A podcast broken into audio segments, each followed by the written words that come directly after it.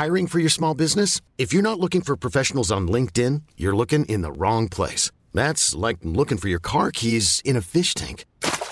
LinkedIn helps you hire professionals you can't find anywhere else, even those who aren't actively searching for a new job but might be open to the perfect role. In a given month, over 70% of LinkedIn users don't even visit other leading job sites. So start looking in the right place. With LinkedIn, you can hire professionals like a professional. Post your free job on linkedin.com slash achieve today.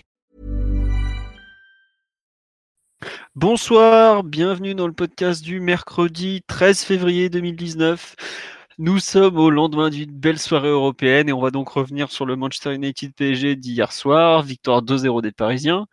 Euh, le podcast va être intégralement consacré au match, puisqu'il y a quand même beaucoup, beaucoup de choses à dire. Euh, nous sommes quatre pour euh, refaire ce match. Nous avons bah, les mêmes que lundi qui avaient déjà évoqué la, partie. Monsieur Martinelli qui est là, qui est en pleine forme. Salut. Qui vous dit déjà, si vous comptiez vous coucher tôt, n'écoutez pas, il faut partir tout de suite. Voilà. ensuite, nous avons Omar qui est là normalement. Bonsoir tout le monde. Et nous avons l'ami Piotr ou Simon, ou Simon Piotr. Salut à tous. Voilà. Euh, donc, je vois qu'il y a déjà des habitués sur le live. Bonsoir à tous. On va commencer tout de suite donc par le, fameux pouls du match, euh, puisque Adrien ne nous a pas rejoint, il est encore en train de compter les sièges cachés, cassés de Old Trafford, donc voilà. Euh, bon, je, je, vais me lancer donc. Une rencontre globalement deux périodes bien distinctes.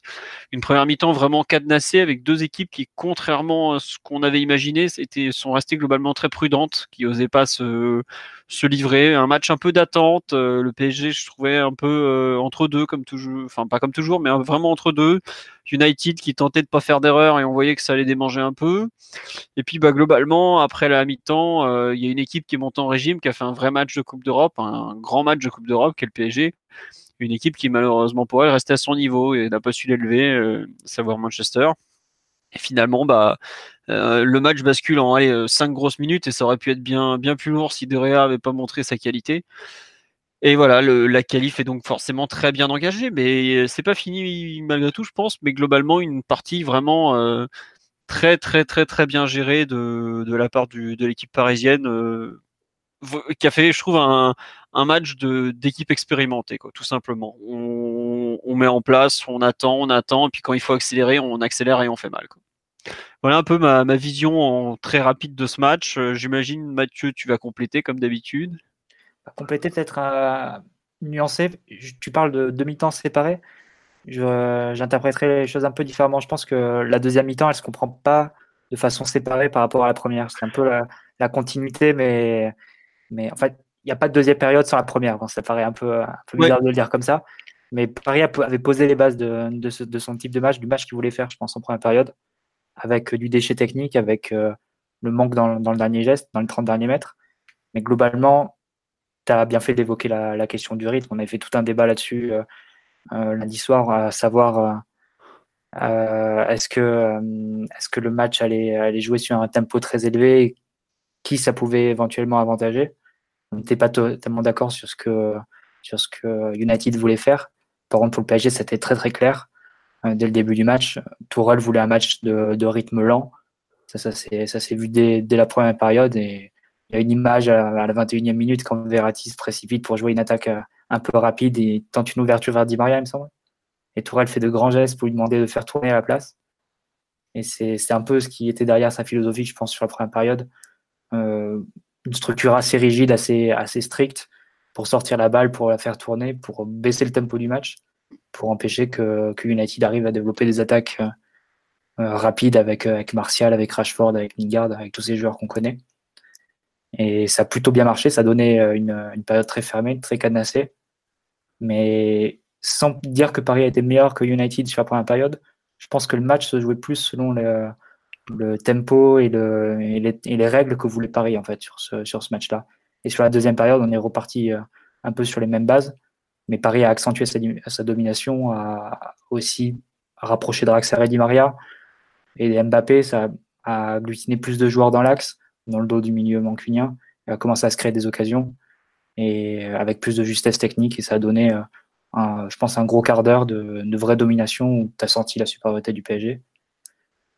Et enfin, la dernière partie du match, c'était c'était de la gestion du score qui était de 2-0, qui c'était très très favorable.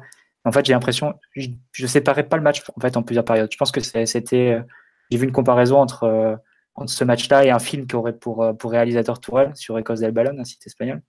Et je pense que c'est assez juste en fait. C'est comme si un plan à plusieurs étapes en fait pour le PSG qui a donné, comme tu l'as dit, Philo, par contre, une sensation de maîtrise et de, de vraie prise sur les, sur les événements qui est assez rare en Europe, assez rare à l'extérieur, assez rare à Ultrafort et très rare pour le PSG. Je crois que c'est notre seul clean sheet euh, à l'extérieur en Europe depuis, depuis Leverkusen, sur un gros match, hein, je parle. Donc c'est euh, c'est quand même une vraie performance et évidemment une option qui est prise pour le retour, mais, mais un match vraiment, une sensation agréable quand même en sortant de, en sortant de ce match-là, au-delà du résultat pour la maîtrise qui est affichée. Ouais, bah, comme tu dis, la, la première mi-temps était, euh, était plutôt gérée côté parisien, mais c'est vrai qu'il manquait un petit quelque chose. Bah, c'est d'ailleurs ce que dit Tourelle dans son truc, dans son truc, dans ses interviews d'après-match. savoir, ouais, j'aurais juste demandé de prendre leur temps, d'être plus juste, et puis bah après ça a déroulé. Quoi. Mais je suis entièrement d'accord avec toi sur la fin de match. C'est vraiment ils, se sont mis à gérer complètement le, la rencontre comme si le 2-0, ne pas prendre de but, ne pas faire de bêtises on ferme la boutique, on gère un peu en face, ils attaquent assez mal, donc on va pas se mettre dans le rouge. Et puis voilà, c'est ce qui s'est passé. Omar ou Piotr pour compléter sur ce, comment dire, ce pouls du match avant qu'on attaque vraiment les, deux mi-temps parisiennes?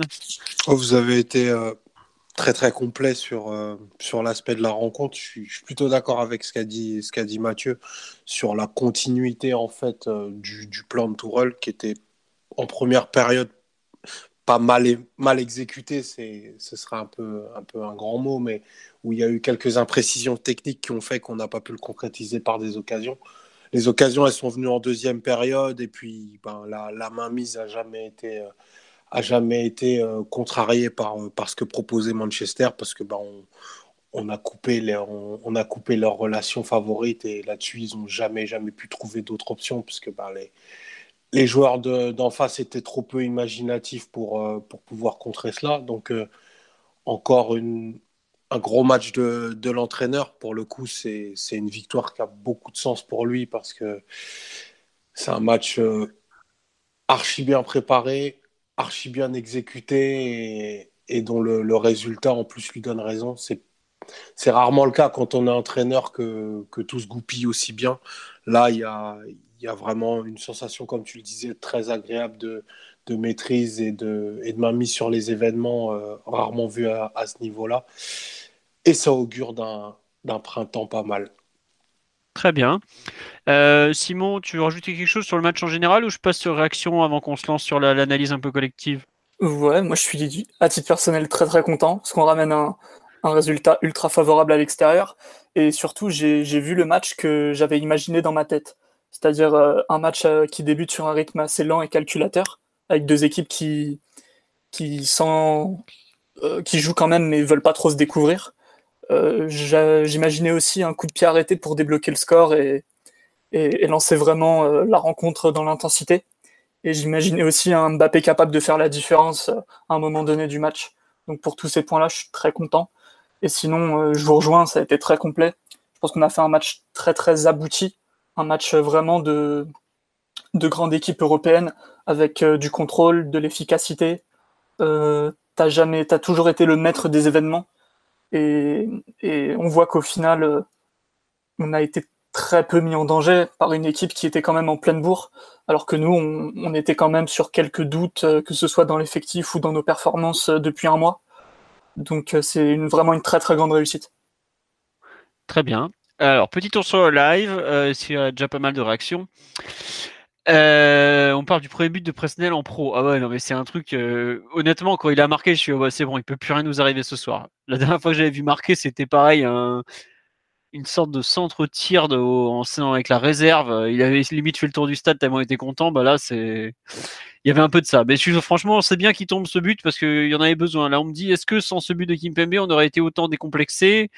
Euh, bon, ça sera toujours une question, mais il y avait quand même des signes juste avant le but de Kim Pembe. De mémoire, il y a la tête de Mbappé. Hein, que Derrea sorera du poteau. Le PSG avait quand même commencé à sérieusement mettre la pression sur United et ça commençait à se voir. Euh, alors attendez, il y a plein de réactions. On nous dit bonsoir. Bon, ça, bonsoir à tous. Euh, mi-temps totalement différente, un match incroyable, intense en émotion, la Ligue des Champions comme on l'aime. Bah oui, c'est sûr que surtout quand on gagne à la fin, c'est cool la Ligue des Champions. Parce que bon, aller dire ce soir euh, ça au mec de Manchester, ils vont pas vous dire que la Ligue des Champions c'est cool, mais c'est vrai que bon, ils avaient qu'à faire meilleur match.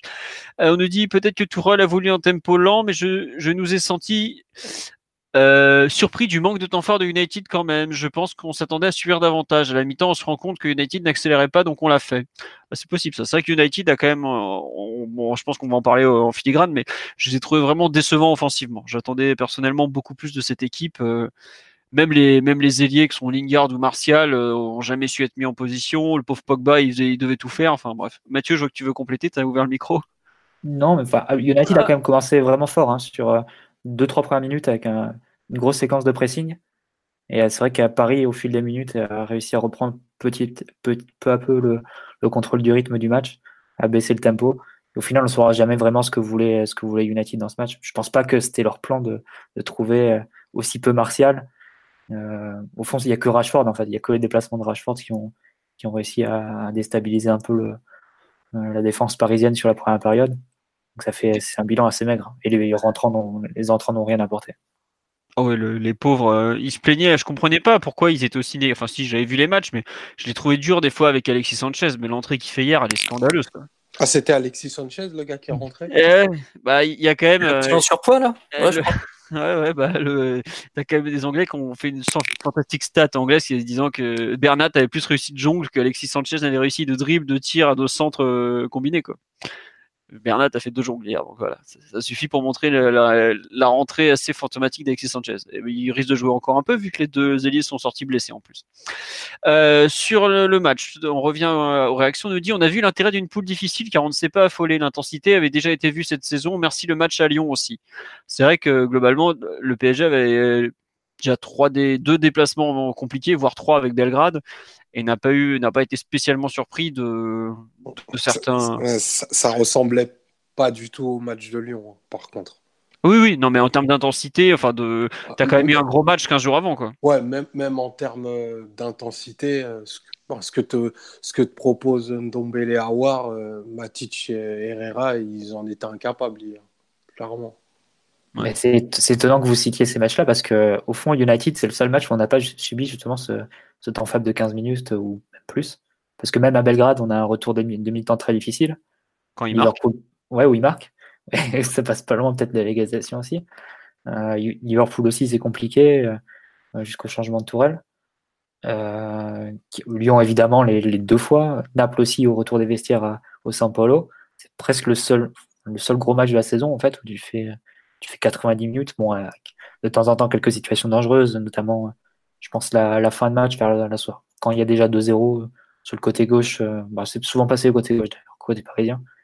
Mais euh, Lyon qui s'est retrouvé plusieurs fois en position de centre, tout ça, mais au final, tu n'as jamais eu de, temps faible où tu es sous l'eau pendant 5 minutes et tu n'arrives pas à relancer. Quoi.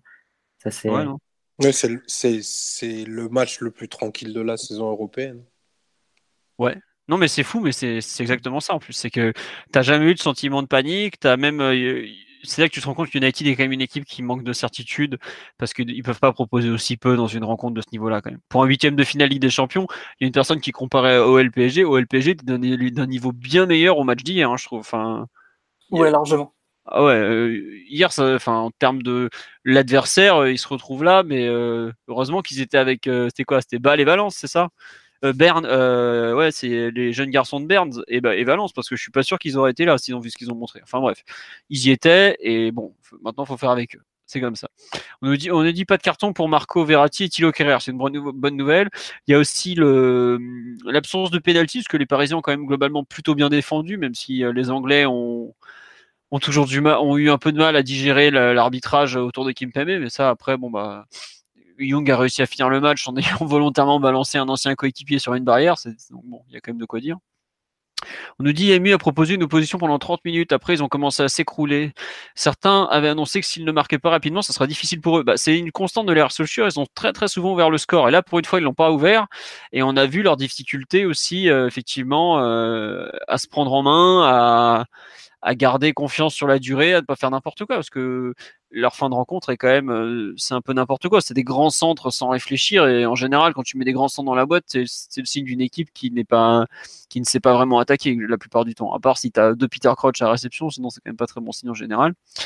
Euh, on nous dit de leur côté, Pogba dans ce rôle de relayeur 10 a été euh, neutralisé par Marquinhos. Leur transition offensive était complètement désamorcée c'est très vrai parce que les, deux seuls débuts d'occasion, bah, c'est Pogba côté droit. Et après, il y a l'espèce de contre que Lingard joue heureusement mal à 0-0 vers la 40e, mais bon, c'est comme ça. Euh, je pense qu'on va attaquer l'analyse collective. Euh, qui veut commencer? Euh, J'ai découpé en demi-temps, mais bon, c'est pas forcément le, le comment dire le ce qui est parfait. Et puis on peut changer l'analyse. qui veut revenir sur la première mi-temps côté parisien, ce qu'on a fait, l'espèce de contrôle ou pas contrôle d'ailleurs, qui veut se lancer dessus? Simon, qu'on a moins entendu jusque-là? Ou Mathieu Vas-y Simon, je t'écoute. Ouais, je suis chaud. Allez. On t'écoute tous, Simon. Donc, euh, United est assez mal rentré dans son match finalement parce que même si pendant 20 minutes ils ont montré des, des velléités de pressing et la volonté d'aller chercher haut sur plusieurs séquences et aussi sur, euh, sur nos 6 mètres, au final ça leur a très peu profité offensivement. Ils ont eu très peu de ballons récupérés intéressants très peu de situations à créer à partir de leur pressing.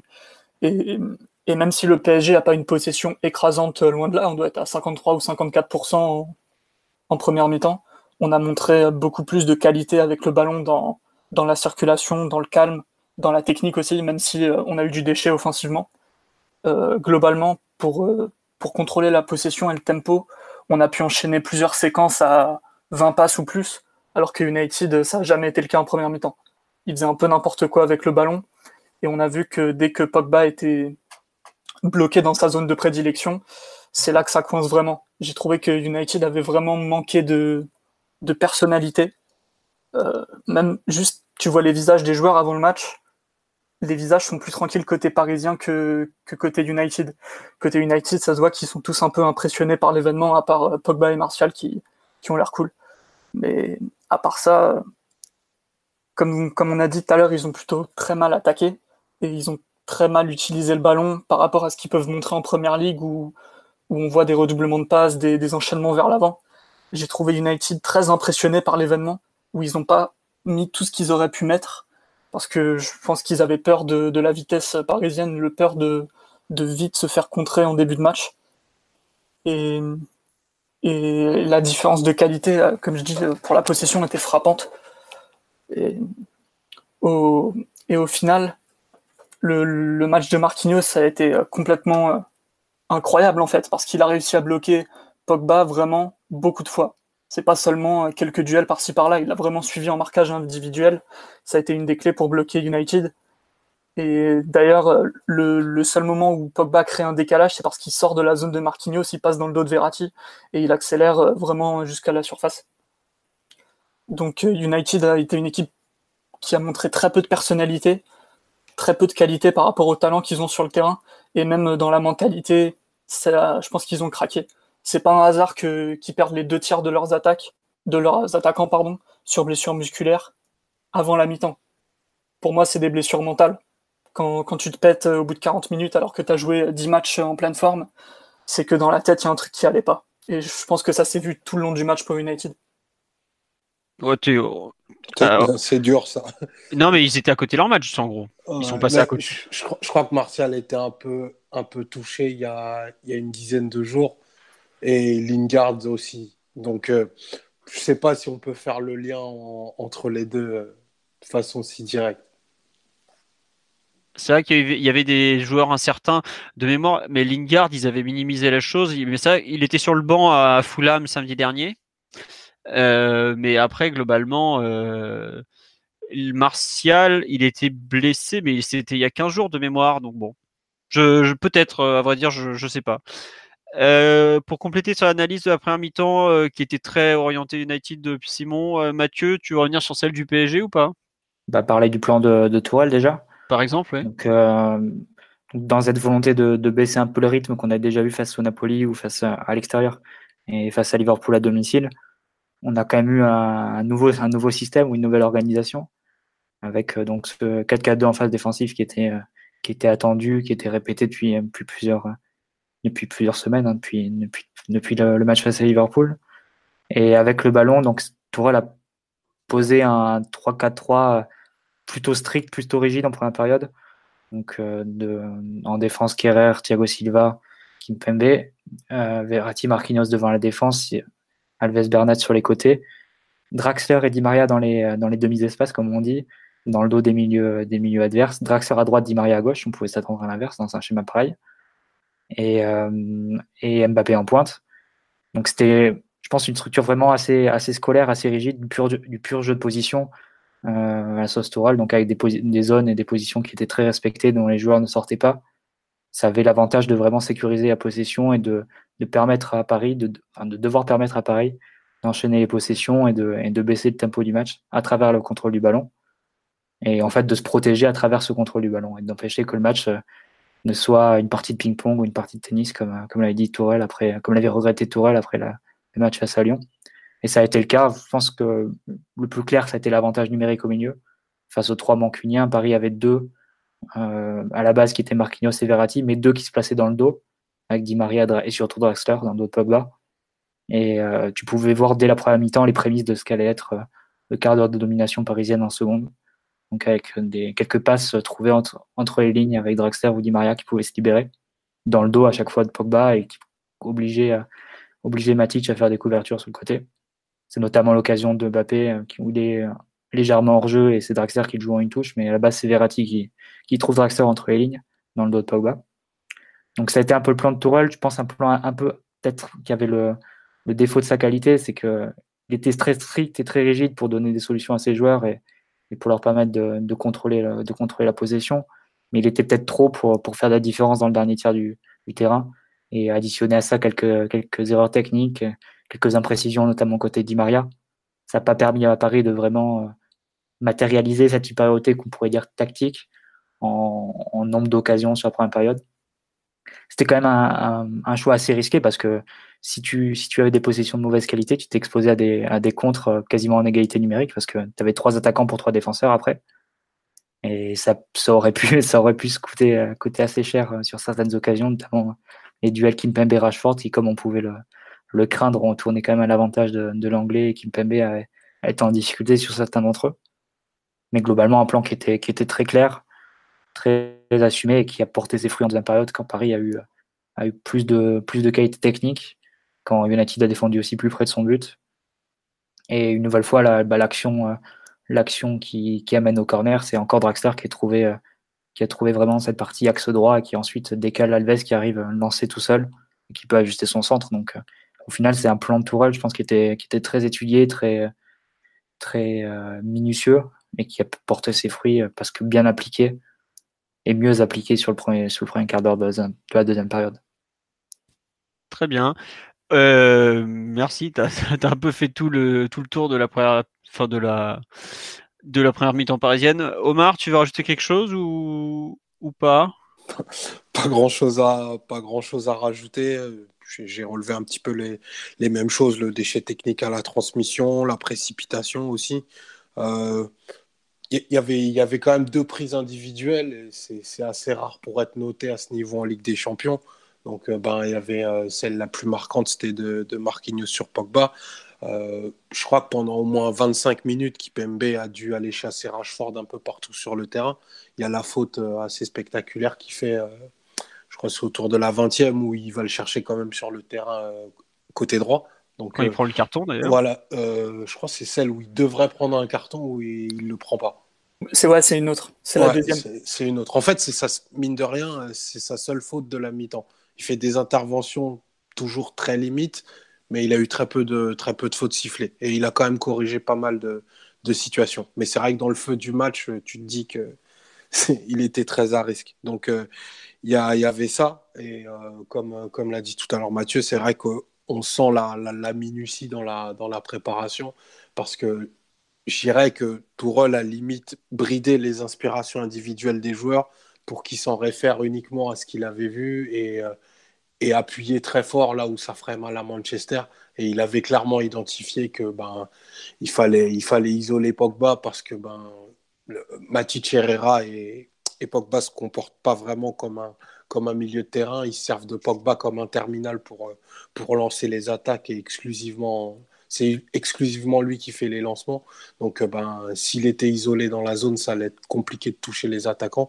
Ils ont réussi à, à deux, trois reprises. Ben, c'est les moments où on a plusieurs fois des, des 3 contre 3, là, notamment celui de la 40e où, Lingard part, part vite au but. Mais sinon, c'est une mi-temps où, on a pu jauger les forces en présence et se rendre compte que s'il y avait un peu, pour reprendre une expression bien connue, de, de dépassement de fonction, on arriverait à faire la différence.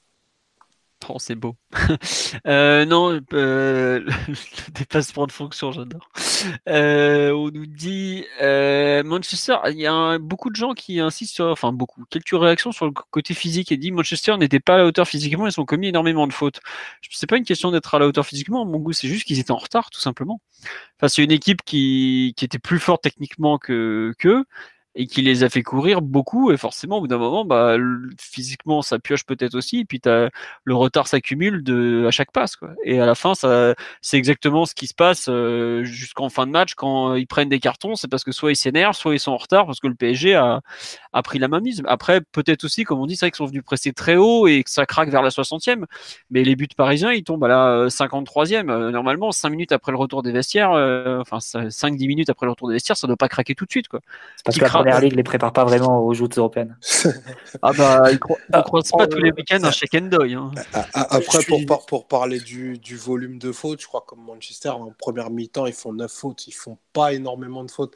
Je crois que c'est l'effet euh, l'effet Orsato qui, qui, mettait un carton toutes les deux fautes, pratiquement. Euh, en première mi-temps, on fait 4 fautes, on prend 3 cartons. Ouais, ouais, qui donne l'impression d'un match très haché, mais c'était pas un match très heurté c'est pas un match où il y a vraiment eu un énorme volume de fautes. Je crois qu'on finit à quoi 22, 23 fautes pour une dizaine de cartons.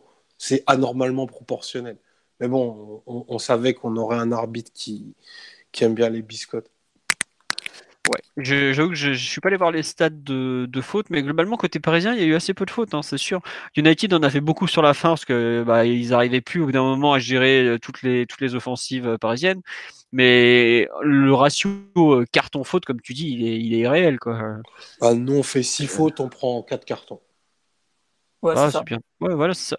Ah, L'UFA compte 7 fautes pour nous pour 4 cartons jaunes et leur compte 17 fautes à eux pour 6 jaunes. Ouais, c'est très peu. Bon, voilà quoi. Parle des cartons pour les, suspensions, les éventuels quarts de finale et tout ça. Bah oui, mais après, il faut, faut, savoir se gérer. Hein. C'est toujours le même problème. Quand tu ne gères pas, tu joues les matchs à fond et tant pis pour les cartons. Tu peux pas commencer à, bah, réfléchir. Euh. Bah, il y a Ramos qui a fait exprès de prendre un carton à la 89e. Mais quand tu es face à l'Ajax, tu as de la marge. Oui, mais bon. Hier, je suis pas sûr que si tu laisses Verratti 5 minutes de plus sur le terrain ou si même Mbappé met le 3-0, je suis sûr que Verratti prend son carton pour louper le retour, bizarrement.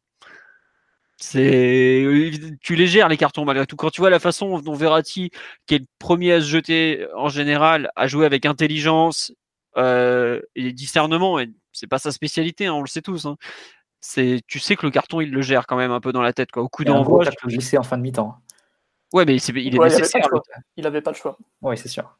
Là, tu es dans une situation où tu fais le carton ou le but, évidemment, tu prends le carton. Mais le reste du temps, euh, tu regardes, même il y a des fois, il, va se jeter, il se retient, et finalement, il se replace plutôt. Euh, c'était pour moi, il y avait un vrai travail euh, psychologique du, staff sur le fait de, rester euh, debout, de pas faire n'importe quoi, d'être concentré et tout ça. Quoi. Euh, après, on nous dit, c'est vrai que toutes nos fautes, on a eu les cartons qu'on méritait. Il n'y a pas grand chose à dire. Tu vois Bernard, quand il fracasse Young, tu peux rien dire. La faute de Kimpembe qui casse un contre, c'est pareil, tu peux difficilement dire quelque chose, même si tu as Matic juste avant qui fait un peu pareil ou qui met un coup de coude. Mais par exemple, le coup de coude de Matic, Marquinhos a mis un coup de coude à Pogba, il n'a pas été, pas été averti non plus. Donc dans le fond, c'est pas. Orsato, je trouve, a été assez dans le fond assez juste au final. Alors que bon, c'est pas forcément sa spécialité, comme dirait Omar.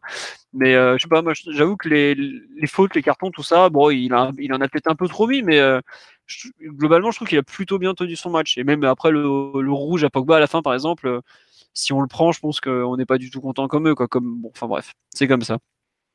On nous dit le carton de Draxler est sévère. Bah ouais, c'est peut-être le. C'est maladroit fait, quoi. Ah, il y va pour faire mal plus qu'autre chose, donc forcément, ça se retourne vite contre lui, mais bon. Bon, allez, on a assez pas l'arbitrage, on a même pas eu de penalty euh, douteux à commenter aujourd'hui, donc c'est dire si ça s'est bien passé. Euh, qu'est-ce que je voulais vous dire? Sur la première mi-temps Il y a des choses encore que vous voulez, euh, sur lesquelles vous voulez revenir, ou on passe à la deuxième plutôt? Non. Non, mais juste un truc quand même, ça m'a un peu, choqué le, le fait qu'on on tente autant de centrer. Il n'y a pas Cavani et on a centré. euh, dès qu'on arrivait dans les 30 mètres, pratiquement à chaque fois, à part la frappe de Di Maria ou quelques mauvaises transversales, on a tenté un centre. Alors que bah, il... T'as l'impression que le plan de jeu était dans la partie offensive n'était pas totalement totalement accepté encore ou alors il savait pas exactement ce qu'il devait faire, ce qu'il voulait faire.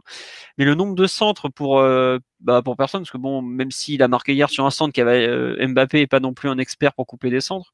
Puis surtout il était euh, United jouait très bas à ce moment-là sur les phases euh, arrêtées du PSG, enfin les phases d'attaque placée donc euh, c'était assez simple pour eux à, à le gérer. Mais ouais, euh, j'avoue que j'ai pas trop compris le, le plan de jeu offensif dans le dernier tiers du terrain. Alors après, peut-être que c'était la volonté justement de faire des centres pour pas se faire contrer euh, trop rapidement et pour les faire partir du côté, histoire de, de les éloigner du but. Mais euh, bon, voilà, euh, ça m'a un peu surpris honnêtement le, cette profusion de, de ballons venus des côtés. Bah, on, on centre 5 ou 6 fois en première mi-temps, c'est pas, Ouais, c'est mais pas tant que ça, mais je pense qu'il y a plusieurs raisons. Déjà, c'était une équipe euh, inédite, donc il y avait un peu parfois euh, un manque de repères, un, manque- d'automatisme pour pouvoir attaquer euh, sur attaque placée, parce qu'on sait que les contres ont été vraiment beaucoup travaillés pour le coup. Et puis comme tu as dit, c'est pour se protéger, c'est pour pas donner de munitions à l'adversaire euh, en, attaquant que par l'axe ou que en, faisant, en tentant des combinaisons un peu risquées. Au moins avec les centres, tu balances un ballon et si tu le récupères pas tout de suite, c'est pas grave, et si tu le récupères tout de suite, c'est occasion. Donc, c'est des situations très très faciles à créer dans le jeu. Donc, euh, je pense que c'est pour, c'est pour ça. ouais, ouais, non mais En- Surtout en jouant à 3 derrière, euh, en libérant comme ça Alves et Bernat. Ils étaient souvent dans des situations où ils avaient un peu de champ pour, Ouais, ils avaient de l'espace. centrer. ouais. ouais. ouais, mais enfin, je veux bien, je veux bien qu'ils aient du champ pour centrer, mais euh, Moi, ça m'a pas choqué. Enfin, ça m'a pas paru. euh, Qu'est-ce qu'on devrait Ouais, dire de on Real parle de plus de Zidane, par 5 exemple centres, une grosse mi-temps où tu centres, c'est c'est 13 centres, quoi, pas 5. Oui, non mais ça je suis d'accord avec vous, mais c'est surtout que euh, t'avais jamais ni, euh, enfin t'avais Mbappé dans la surface, mais t'avais jamais euh, Di Maria et Draxler, c'est pour ça que je comprenais pas trop. Que Alves et Bernat aient des positions de centre, ça c'est normal, et effectivement le système était plutôt pensé pour. Mais même si j'ai trouvé Bernat globalement assez sage euh, dans ses montées avant la pause, mais je trouve que en fait, pourquoi tu centres si tu si aucune chance à ce moment-là, euh, mets-la peut-être carrément en retrait pour une frappe euh, ou tente une frappe de- depuis les 18-20 mètres. C'est ça en fait, je, je, je- j'ai pas compris où on voulait en venir en fait. Parce que si tu veux centrer, euh, que tu as juste Mbappé au milieu, le pauvre Mbappé, surtout à ce, à ce moment-là où il y avait vraiment peu d'espace, c'est pas, pas son jeu. Quoi. Donc bon. C'est, vraiment un peu l'inconnu que j'avais, c'est qu'est-ce qui été, qu'est-ce qu'ils ont voulu faire euh, durant cette première période, euh, vraiment au niveau de des, des 20, 20, 25 derniers mètres. Quoi. Et d'ailleurs, je pense que euh, la frappe de Di Maria, la première du match, là, euh, qui passe pas si loin du 4, est peut-être la, une, une des initiatives ini- individuelles qu'on aurait dû avoir avant la pause. Plus, à mon avis. Euh, euh, Draxler, qui a, je sais même pas s'il a fait une frappe dans le match, par exemple, avant la pause, c'est pas totalement. Pour moi, c'est pas logique, quoi. Bon, enfin bon, c'est pas grave. Le but avant la pause était peut-être aussi surtout d'assurer le pouls du, match et de, commencer un peu à prendre la mesure de, l'adversaire. Euh, alors attends, on me donne beaucoup de, tweets sur le là. On dit, je répète, mais pour moi, pendant la première période, on difficulté dans la création. Les centres, dans la création, pardon, les centres sont symptomatiques de ça. De mon tweet précédent sur le but de Kim Pembe libérateur. Ok, mais j'ai loupé le tweet précédent, donc euh, bon. Je sais plus lequel c'était. Euh, Il y avait ça, on nous dit les dédoublements de passes dans leurs 30 mètres leur ont fait super mal, contrairement au centre, effectivement. Ouais, mais ça, je suis d'accord. Le fait de les faire travailler sur la largeur, je pense notamment à euh, Young qui était en difficulté, même Shaw qui commençait à en avoir un peu marre et tout ça. Les deux latéraux souffraient. Mais après, vraiment, le, dernier geste m'a, j'ai pas compris. Enfin, c'est pas grave. Évidemment qu'on était en difficulté dans la création. Je crois que la première mi-temps, elle se termine à 3 tirs, trois tirs partout, je crois. Donc les deux équipes étaient, euh, étaient assez inoffensives et c'est c'est ce qui a fait dire à beaucoup de gens euh, neutres que c'était une purge le match, euh, le match d'hier. Mais quelque part, je pense que c'était assumé par le PSG et que le PSG avait plutôt intérêt à ce que ça soit une purge. Ah oui, bah le Et si PSG. ça partait dans un match comme ça de transition, comme face à Lyon, bon, bah, avec Rashford, avec Martial, avec Lingard, avec Pogba, je sais que t'as- tu peux, tu peux très bien perdre, surtout quand toi tu es diminué et que tu n'as plus, euh, que plus Neymar et Cavani. Ah oui, oui, oui, parce que clairement, tu sur tout ce qui était, euh, bah regarde les contres, comme on les avait joués à Lyon deux semaines avant, euh, tu files les mêmes espaces à Manchester, je pense qu'ils font mieux, hein, tu vois, par exemple. Enfin bref. Euh, on nous dit, je suis étonné que personne, entre guillemets, entre parenthèses, les anti-Cavani, n'ait encore fait le rapprochement entre la victoire de Paris et la non-titularisation de Cavani. Pensez-vous que Tourelle pourrait avoir ses plans autour de Cavani? Oh, bah, Je doute qu'il se passe du joueur vu comme il en parle en général. C'est l'absence de Cavani. on voit la conférence de presse d'après-match contre donc c'était Bordeaux, c'est vécu comme un gros coup dur. Donc c'est probable qu'il retrouve sa place dans le 11 de départ. Oui, et c'est logique. Ça reste euh, avant le coup d'envoi, euh, il avait marqué autant que Mbappé cette saison, par exemple. Ils ont été tous les deux à 22 buts. Donc c'est pas un joueur que tu envoies sur le banc. Euh, il retrouvera un système, il retrouvera le 4-4-2 qu'il a travaillé depuis des semaines avec Mbappé et Cavani, très probablement. Oui, Simon, tu veux dire? Surtout que en première mi-temps, Mbappé, il a quand même eu du mal à interpréter son rôle dans les déplacements, dans, dans la relation avec ses partenaires. On a vu que c'était un peu inédit pour lui, et le rôle, et la position, surtout de se retrouver aussi esselé. Donc, euh, non, franchement, euh, oui, il aurait, mieux, il aurait mieux valu avoir Cavani hier, ne serait-ce que pour, euh, pour t'ouvrir des espaces, pour fixer les défenseurs, pour avoir un récepteur de centre. on sait tout ce qu'un œuf comme Cavani apporte. Et la première mi-temps, elle montre bien ça aussi, parce qu'il y a eu beaucoup de déchets techniques au moment d'attaquer et pas beaucoup d'imagination. Il y a aussi Mbappé qui, euh, qui a du mal ne serait-ce qu'à prendre son couloir euh, et se balader sur le front de l'attaque pour faire des différences. Il doit y avoir euh, une ou deux accélérations et c'est tout. Bah, il le dit lui-même qu'il n'aime pas forcément ce rôle. Hein. Tu le vois à la fin du match, l'interview, il te le dit clairement. Bah, il y a le fait qu'il n'ait pas marqué, le fait qu'il n'ait pas beaucoup touché la balle, ça avait l'air d'avoir gonflé pas mal aussi. Hein. Et la première mi-temps, honnêtement, je sais pas s'il touche 10 ballons, le pauvre. Hein. Les 20 premières minutes. Il touche pas un ballon au début. Ah ouais, enfin, c'est un rôle très compliqué comme ça, euh, neuf dans une équipe, euh, enfin entre, entre, deux équipes qui se craignent, tu globalement si tu aimes toucher la balle, tu te fais chier, quoi. Faut, faut le dire comme c'est. Hein. Il touche 16 ballons en 40 minutes et aucun ballon entre la 39e et la mi-temps. Voilà. c'est significatif. Ouais. On nous dit en première période, les deux équipes étaient fébriles, c'était évident. Euh, je sais pas si fébrile est le terme, peut-être plutôt prudente en fait. Trop prudente peut-être. bon. je suis d'accord sur la fébrilité. Ah, toi, tu, les... tu trouves que c'était fait euh, Les erreurs techniques et le manque de qualité en général avec les pieds, pour moi, c'est, c'est que t'es pas tout à fait bien dans ton match et bien en confiance. Je le, je vois comme ça. D'accord. Euh, Mathieu, Omar, sur la fébrilité ou prudence, euh, un avis Ou on avance? Bon, hop, on va avancer alors. donc, la seconde période, avec l'accélération un peu du PSG. Qui veut se lancer sur l'analyse un peu de, bah, de, donc, de cette fameuse seconde mi-temps. Euh, comment ça s'est passé? Je sais pas, Omar, qu'on n'a pas entendu depuis un certain temps? Là, ben, la, deuxième période, je dirais, elle est surtout, euh, elle se plie euh, pendant un quart d'heure, 20 minutes, où Paris en fait reprend la, maîtrise, la, maîtrise qui, en fait, en quelque sorte, c'est jamais trop, a jamais été trop contesté par United. Sauf que ben, tu as, deux changements qui, je pense, bouleversent totalement ce que Manchester avait prévu parce que ils ont, ils ont Sanchez qui sont incapables de donner la moindre profondeur et qui tiennent assez mal leur couloir. C'est comme ça, notamment, qu'ils prennent le deuxième but. Euh, tu as, un milieu de terrain qui a clairement pris la main euh, sur, euh, sur le tempo du match. Euh, Verratti qui a, passé, qui a passé un niveau technique supérieur. Euh, il passe 25 minutes sur le, sur le terrain en deuxième mi-temps, je crois. Il doit rater, euh. il doit rater qu'une passe. Euh, tout ce qu'il a fait dans le dernier tiers, c'était, c'était parfait. Marquinhos et Alves ont, ont, réussi à se projeter plus haut. On a réussi à, à trouver aussi des combinaisons entre Draxler et Di Maria qui se sont rapprochés de, de Mbappé.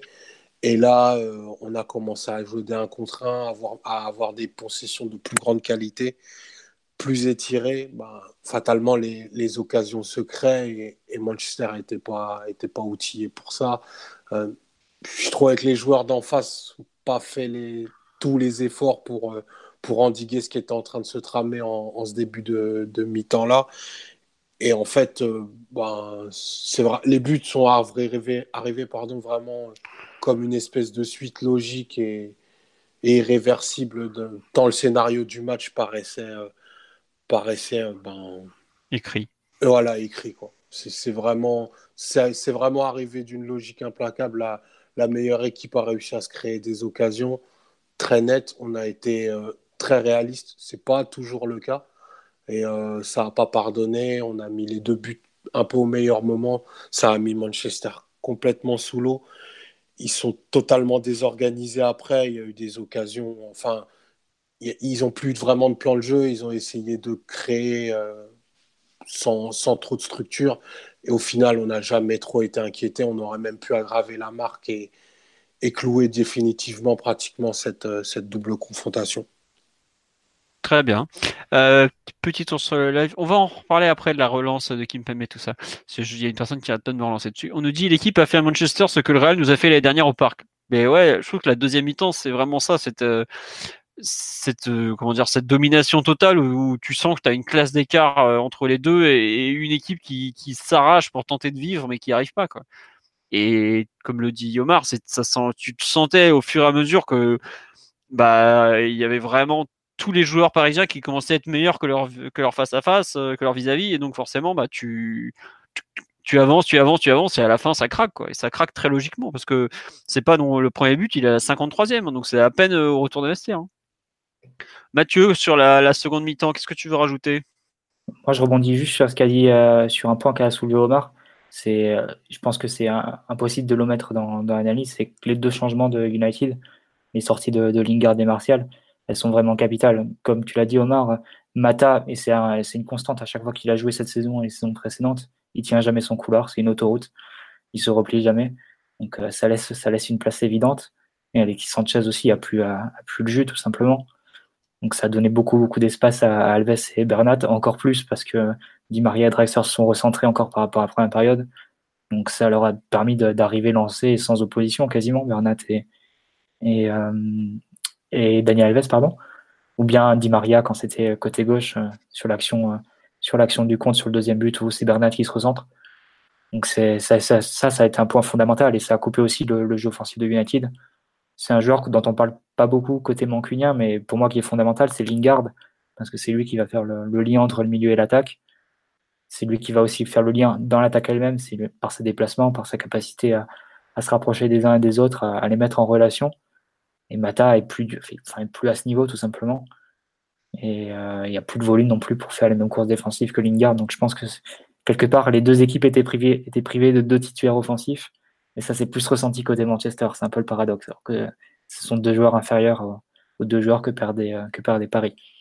Ouais, ouais c'est bien que tu dis ça. C'est parce que bah, je pense que nous, on a pu préparer, même si la perte de Cavani se fait, euh, se fait tard, mais on a quand même pu anticiper perdre, être amputé de tes, pas tes deux meilleurs joueurs offensifs, mais de deux joueurs aussi fondamentaux en cours de match en une mi-temps, psychologiquement, c'est un coup terrible. Et en plus, il y a un écart euh, incroyable de, de volume de jeu. Je parle même pas de, de, de, niveau, de vraiment de volume de jeu entre, entre ce qu'était capable de proposer Lingard et Martial et ce qu'ont fait euh, Sanchez et Mata. Le, le deuxième, le, le but de Mbappé, on tombe tous euh, sur Ashley Young, mais Ashley Young, en fait, il fait un contre-effort de, de 70 mètres pour pouvoir euh, reprendre sa position initiale.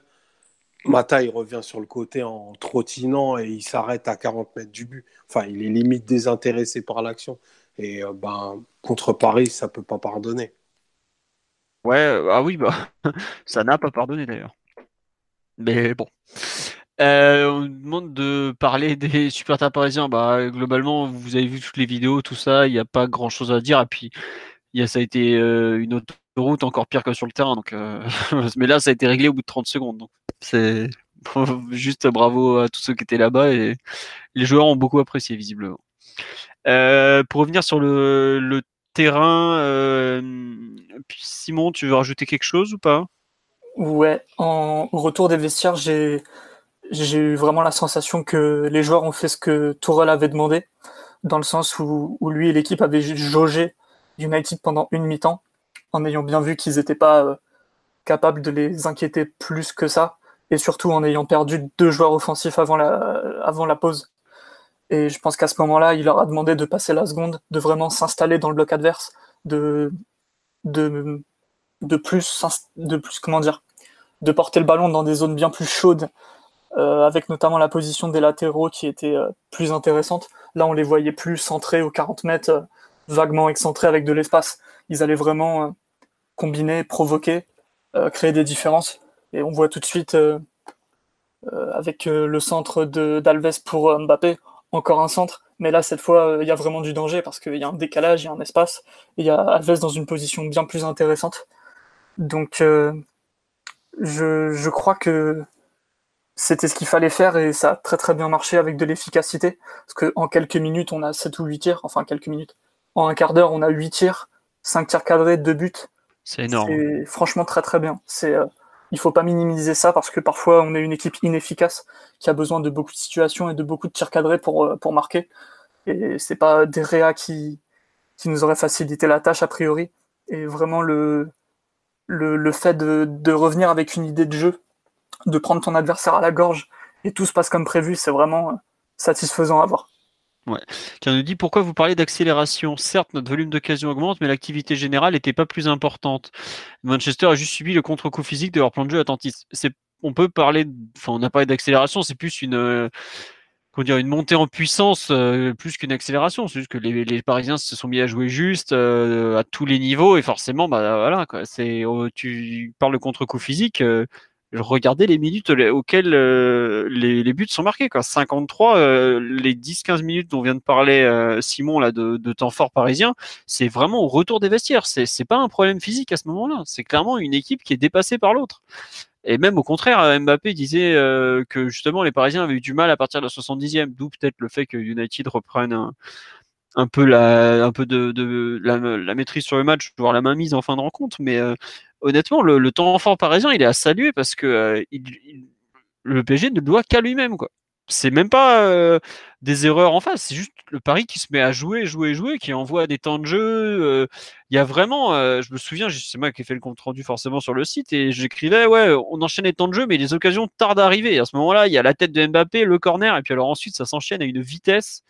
Et là, c'est bah, en un United a coulé. Et comme on me le disait plus, tôt sur live, sans Derea, il peut y avoir 3-4-0. Bah ouais, mais ah, bon après Derea, il est là pour ça. Hein. C'est pas pour rien que c'est un des meilleurs gardiens au monde.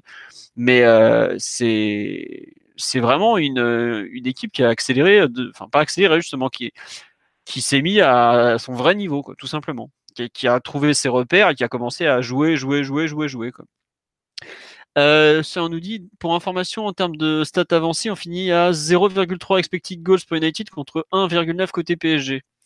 Euh, bon, bah voilà, ouais, c'est un base. D'ailleurs, au niveau du score, 0-2, ça paraît être un, très bon résumé du, match en général. Hein. Il y a pas, n'a pas grand chose à faire. Derea fait 4-5 gros arrêts. Euh, enfin, il y a 4-5 grosses situations à gérer. Il prend deux buts, il en arrête deux, en gros, quoi. 0-3 concédé à l'extérieur, c'est vraiment rien du tout. Hein. Pour rappel, face à Lyon, on est à 3,4 il y a, il y a 10 jours. Ouais, ça, ça, en dit beaucoup sur l'amélioration défensive. Euh, D'ailleurs, moi, j'aimerais bien parler un peu de la structure défensive qu'on a utilisée, puisque Mathieu, toi, as, tu trouvais qu'on était en 3-4-3, moi, je sais pas. Non, non, 3-4-3 avec, le, avec le ballon et 4-4-2 sans le ballon. Ouais, même je trouve que dans le 3-4-3, enfin, Bernat était quand même beaucoup moins haut qu'Alves en général. Et je trouve qu'après la pause, euh, Bernat n'est toujours pas plus haut et Alves en revanche c'est vraiment beaucoup plus haut je trouve. Enfin je sais pas j'ai l'impression qu'on est vraiment dans les systèmes asymétriques de de Tourelle avec un côté où il y a un joueur beaucoup plus avancé que l'autre. Euh, bah, par exemple en défense tu as un joueur bas qui est euh, par rapport à l'autre latéral qui monte. Enfin ce genre de choses et vraiment c'est quelque chose que qu'on avait peu vu en première partie de saison globalement et qui à mon sens est de plus en plus présent et qui est vraiment clairement un marqueur de son de son de sa vision tactique, le fait de, décaler, de, de, pas forcément devoir mettre sur la même ligne hein, avec un axe de symétrie, tout ça. Et je trouve que c'est euh, c'est vraiment un point qui a surveillé et qui euh, peut beaucoup gêner des équipes qui sont pas prêtes tactiquement ou qui sont pas assez mûres. Et clairement, United est une équipe qui n'est pas mûre. Ça, ça s'est vu. Et je, suis, j'ai l'impression qu'ils, par exemple, ils ont jamais trop su comment gérer le cas Alves, qui était un, qui est un joueur, euh, bah, qui à ce niveau-là forcément est énorme puisque bah, il connaît toutes les ficelles du, du métier, mais le positionnement de quelques-uns des joueurs parisiens, à mon avis, leur a, été un problème insoluble. Et bon, comme on l'avait sous-entendu et un peu souligné de mémoire avant le match, Solskjaer a quand même été très très dominé par euh, euh dans les réponses qu'il a pu apporter. Euh, dans... Il est jamais sorti de son 4-3-3 qui marchait pas, par exemple. Quoi. Au bout d'un moment, il y a un souci, je trouve, de, réponse tactique qui, qui est pas venu. Quoi. Enfin, je sais pas ce que vous en pensez.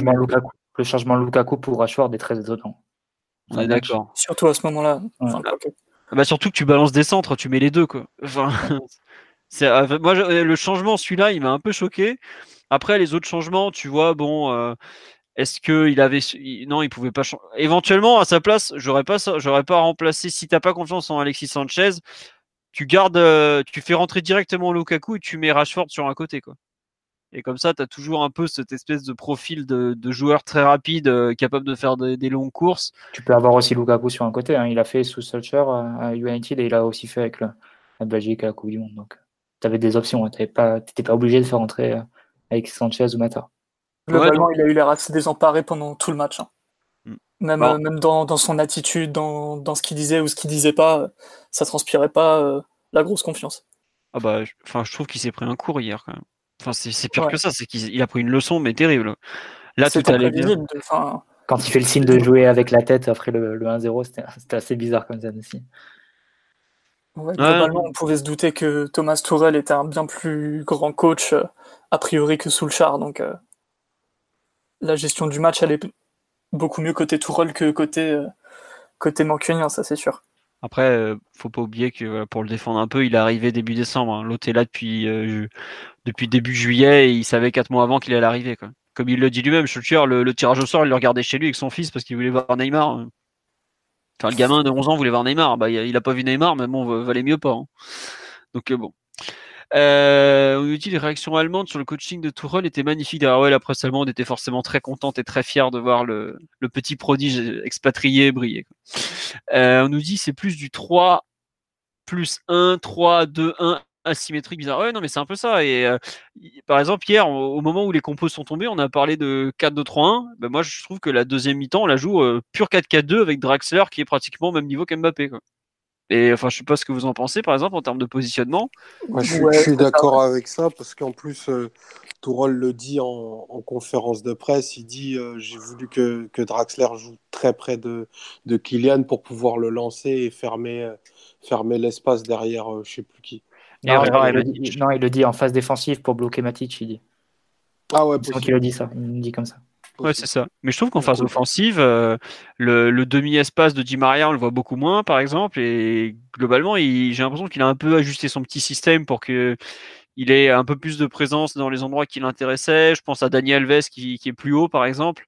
Et globalement, tous ces petits ajustements qu'il a fait en cours de match, ce sont, bah, tout a bien marché. Quoi.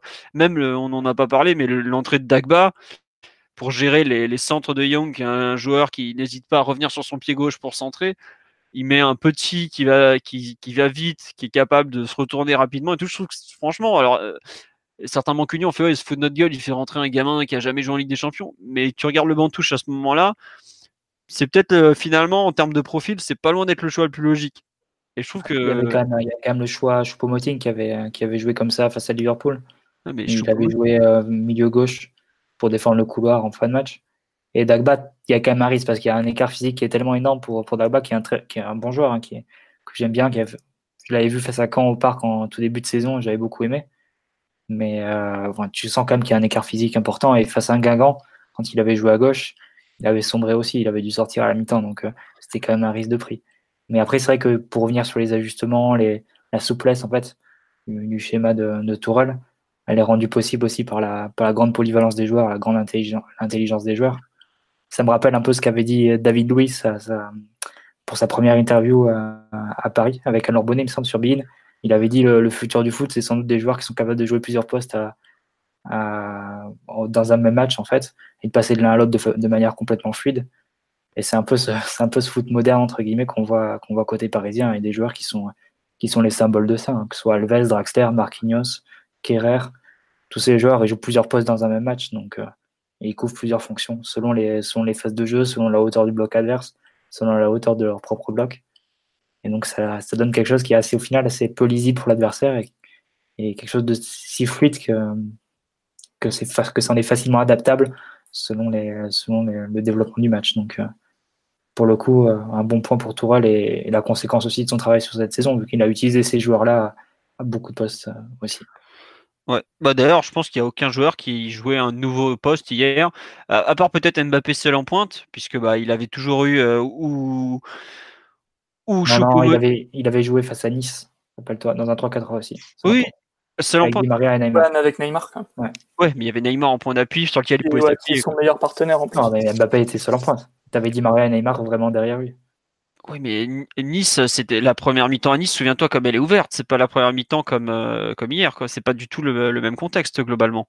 Moi, c'est plus le poste. Je suis d'accord, mais tu as aussi le, contexte. À Nice, euh, on lui demande pratiquement jamais de jouer de haut but. C'était un match où Nice vous avez fait un truc euh, tout à fait particulier où le match se jouait sur 60 mètres. Il y avait des, transitions dans tous les sens. Hier, la première mi-temps, elle est pas comme ça. La deuxième, un peu plus. Ça, je suis d'accord. Et d'ailleurs, c'est pas pour rien que d'un coup il apparaît.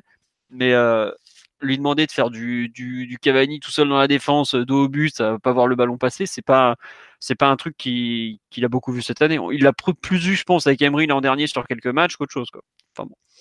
Ah tiens, justement, on nous dit concernant le changement, il y avait le choix Diaby euh, pour remplacer, euh, comment il s'appelle, l'ami euh, Di Maria. Ouais, mais Diaby est gaucher. Young revient beaucoup, enfin régulièrement sur son pied gauche pour centrer. Dans ce cas-là, vaut mieux avoir un droitier pour contrer ça. Et le choix Choupo-Moting, visiblement, ils en ont parlé sur le banc de touche au moment de le faire rentrer. Après, Choupo-Moting, c'est quand même un gros gabarit qui est pas très rapide. Hein, donc. Mais c'est vrai que pour défendre sur les coups de pied c'était peut-être assez utile quand même. Bon, un autre choix a été fait.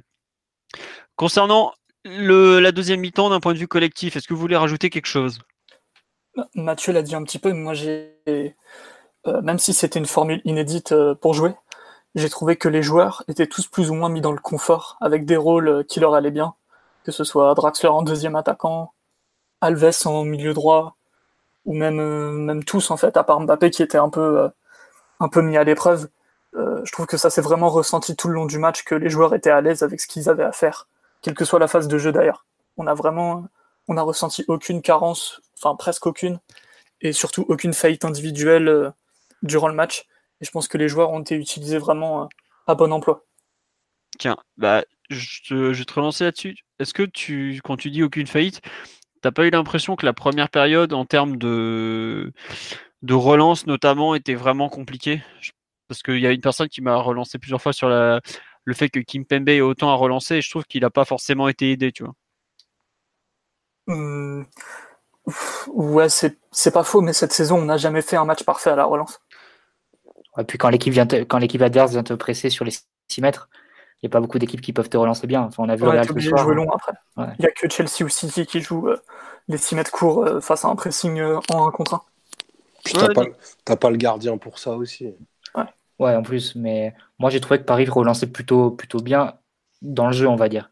Dans le sens où il n'y avait pas trop de mal de passer de la phase, euh, de la phase Kerrer, euh, Thiago Silva, Kimpembe à la phase euh, Verratti, Marquinhos et les deux latéraux. Quoi.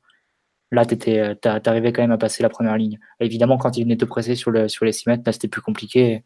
Et, ou bien quand ça repassait par Buffon et qu'après il, il, jouait une passe un peu en retrait, un peu délicate pour Kimpembe Là, effectivement, on a eu des soucis, mais dans le jeu, entre guillemets, la relance dans le jeu, je trouvais qu'on progressait plutôt bien. C'est plus sur la dernière partie du terrain, en première période, où on n'arrivait pas à créer des décalages et du déséquilibre. Puis Kimpembe à la relance, il t'apporte le décalage pour le premier but, enfin pour le corner qui amène le premier but, mm. en, s'intercalant et il trouve Draxler euh, dans la diagonale. Donc au final, lui aussi, il s'en sort bien.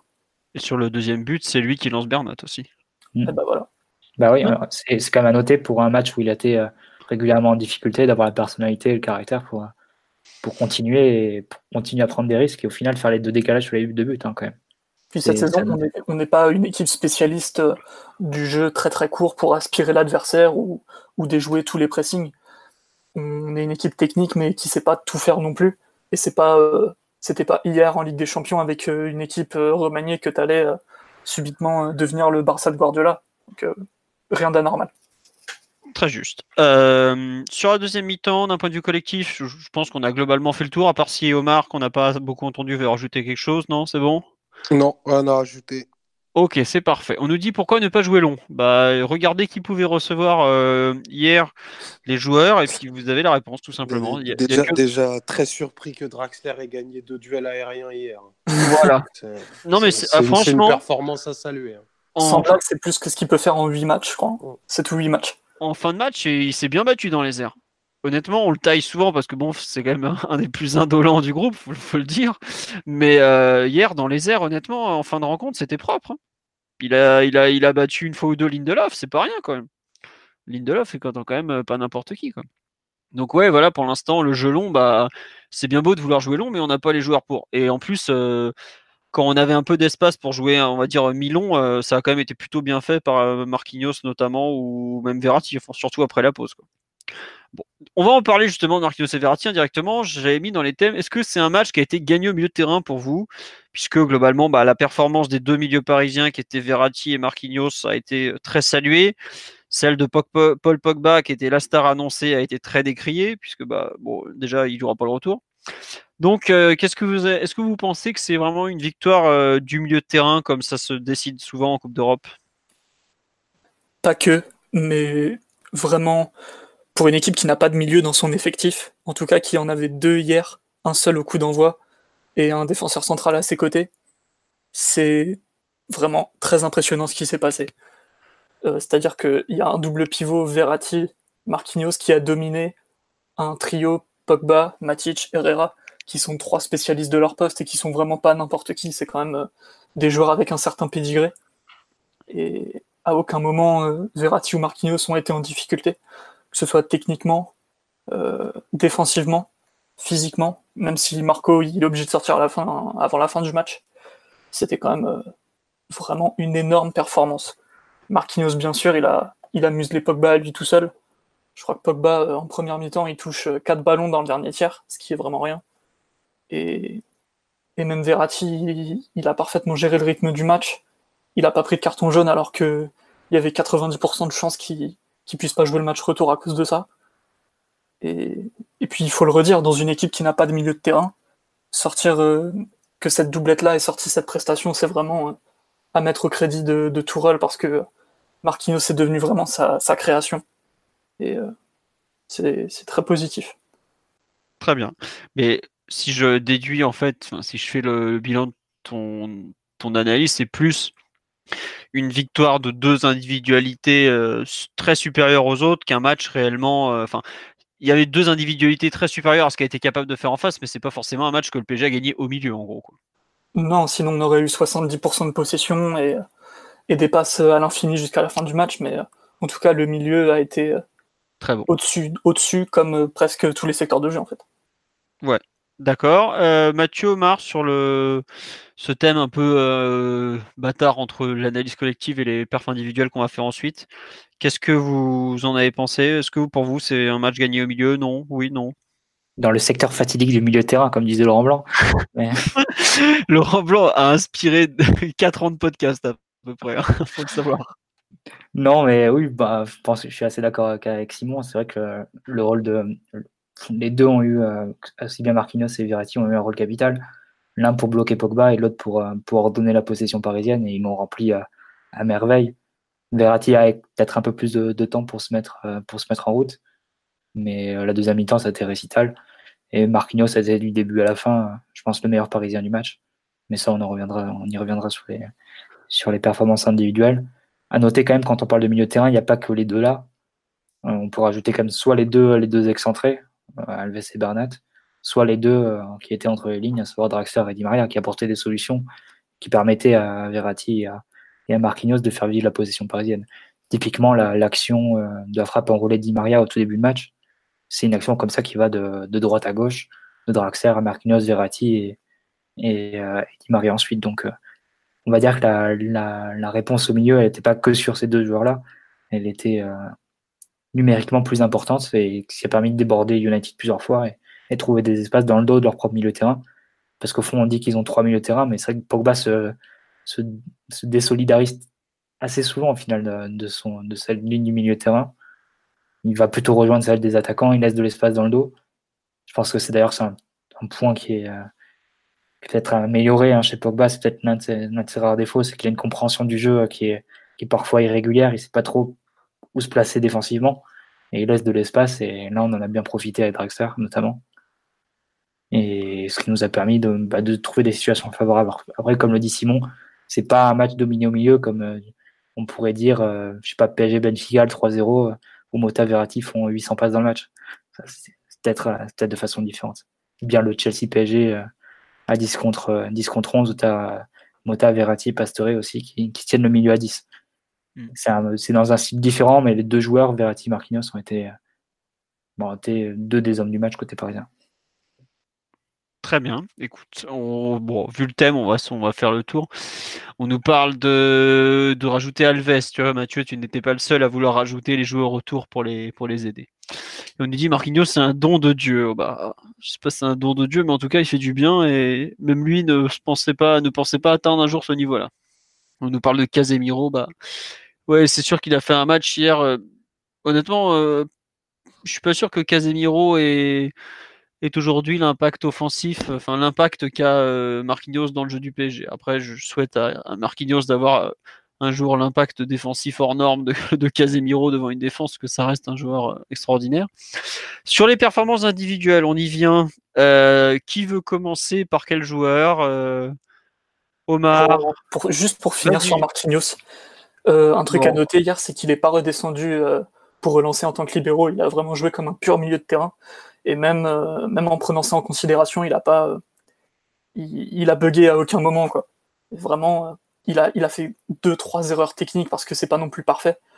Mais globalement, techniquement, il a jamais été mis en difficulté, alors même qu'il qu'il était privé de ce confort-là qu'il peut avoir d'habitude de s'intercaler entre les centraux.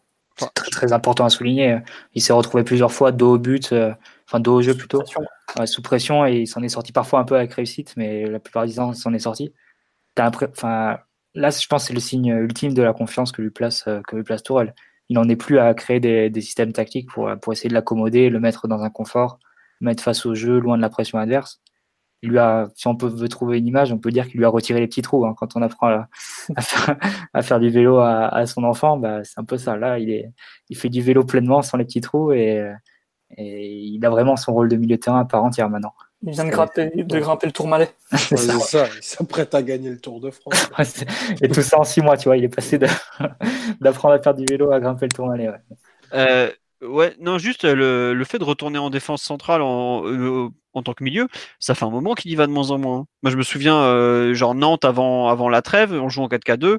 Marquinhos, je suis pas sûr qu'il ait passé plus de allez, trois, trois phases de jeu en défense centrale, par exemple. on a ces matchs où on a 80%, 80 de possession, on est tout le temps dans le coin adverse. Il n'y a aucun sens que, que Marquinhos joue libéraux à ce moment-là, tu vois. Surtout face à un seul attaquant. Mais souviens-toi, euh, je crois que c'était quand on joue à Orléans où pareil, euh, pareil, on était à 80% de possession. C'était les tout débuts de Marquinhos au milieu, il redescendait beaucoup plus, quoi. Honnêtement, le, fait qu'il y aille de moins en moins en défense centrale, c'est un truc qui est arrivé petit à petit. C'est pas forcément. Enfin, hier, ça se voit beaucoup, c'est clair.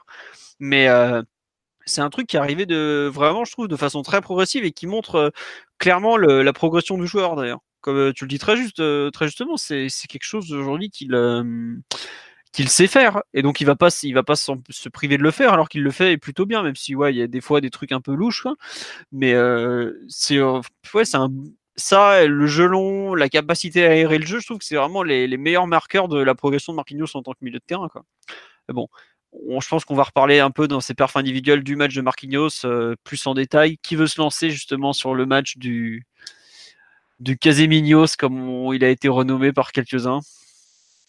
Pour compléter un peu quand même. Moi je voudrais parler de... Ah vas-y Omar, sauve-moi. tu, voulais parler de, de Marquinhos ou tu... Ah non mais bah, là on est dessus donc autant qu'on qu sur lui bah, parce que c'est un jeu, comme a dit Mathieu, ça a été globalement le meilleur parisien du match donc faut qu'on en parle.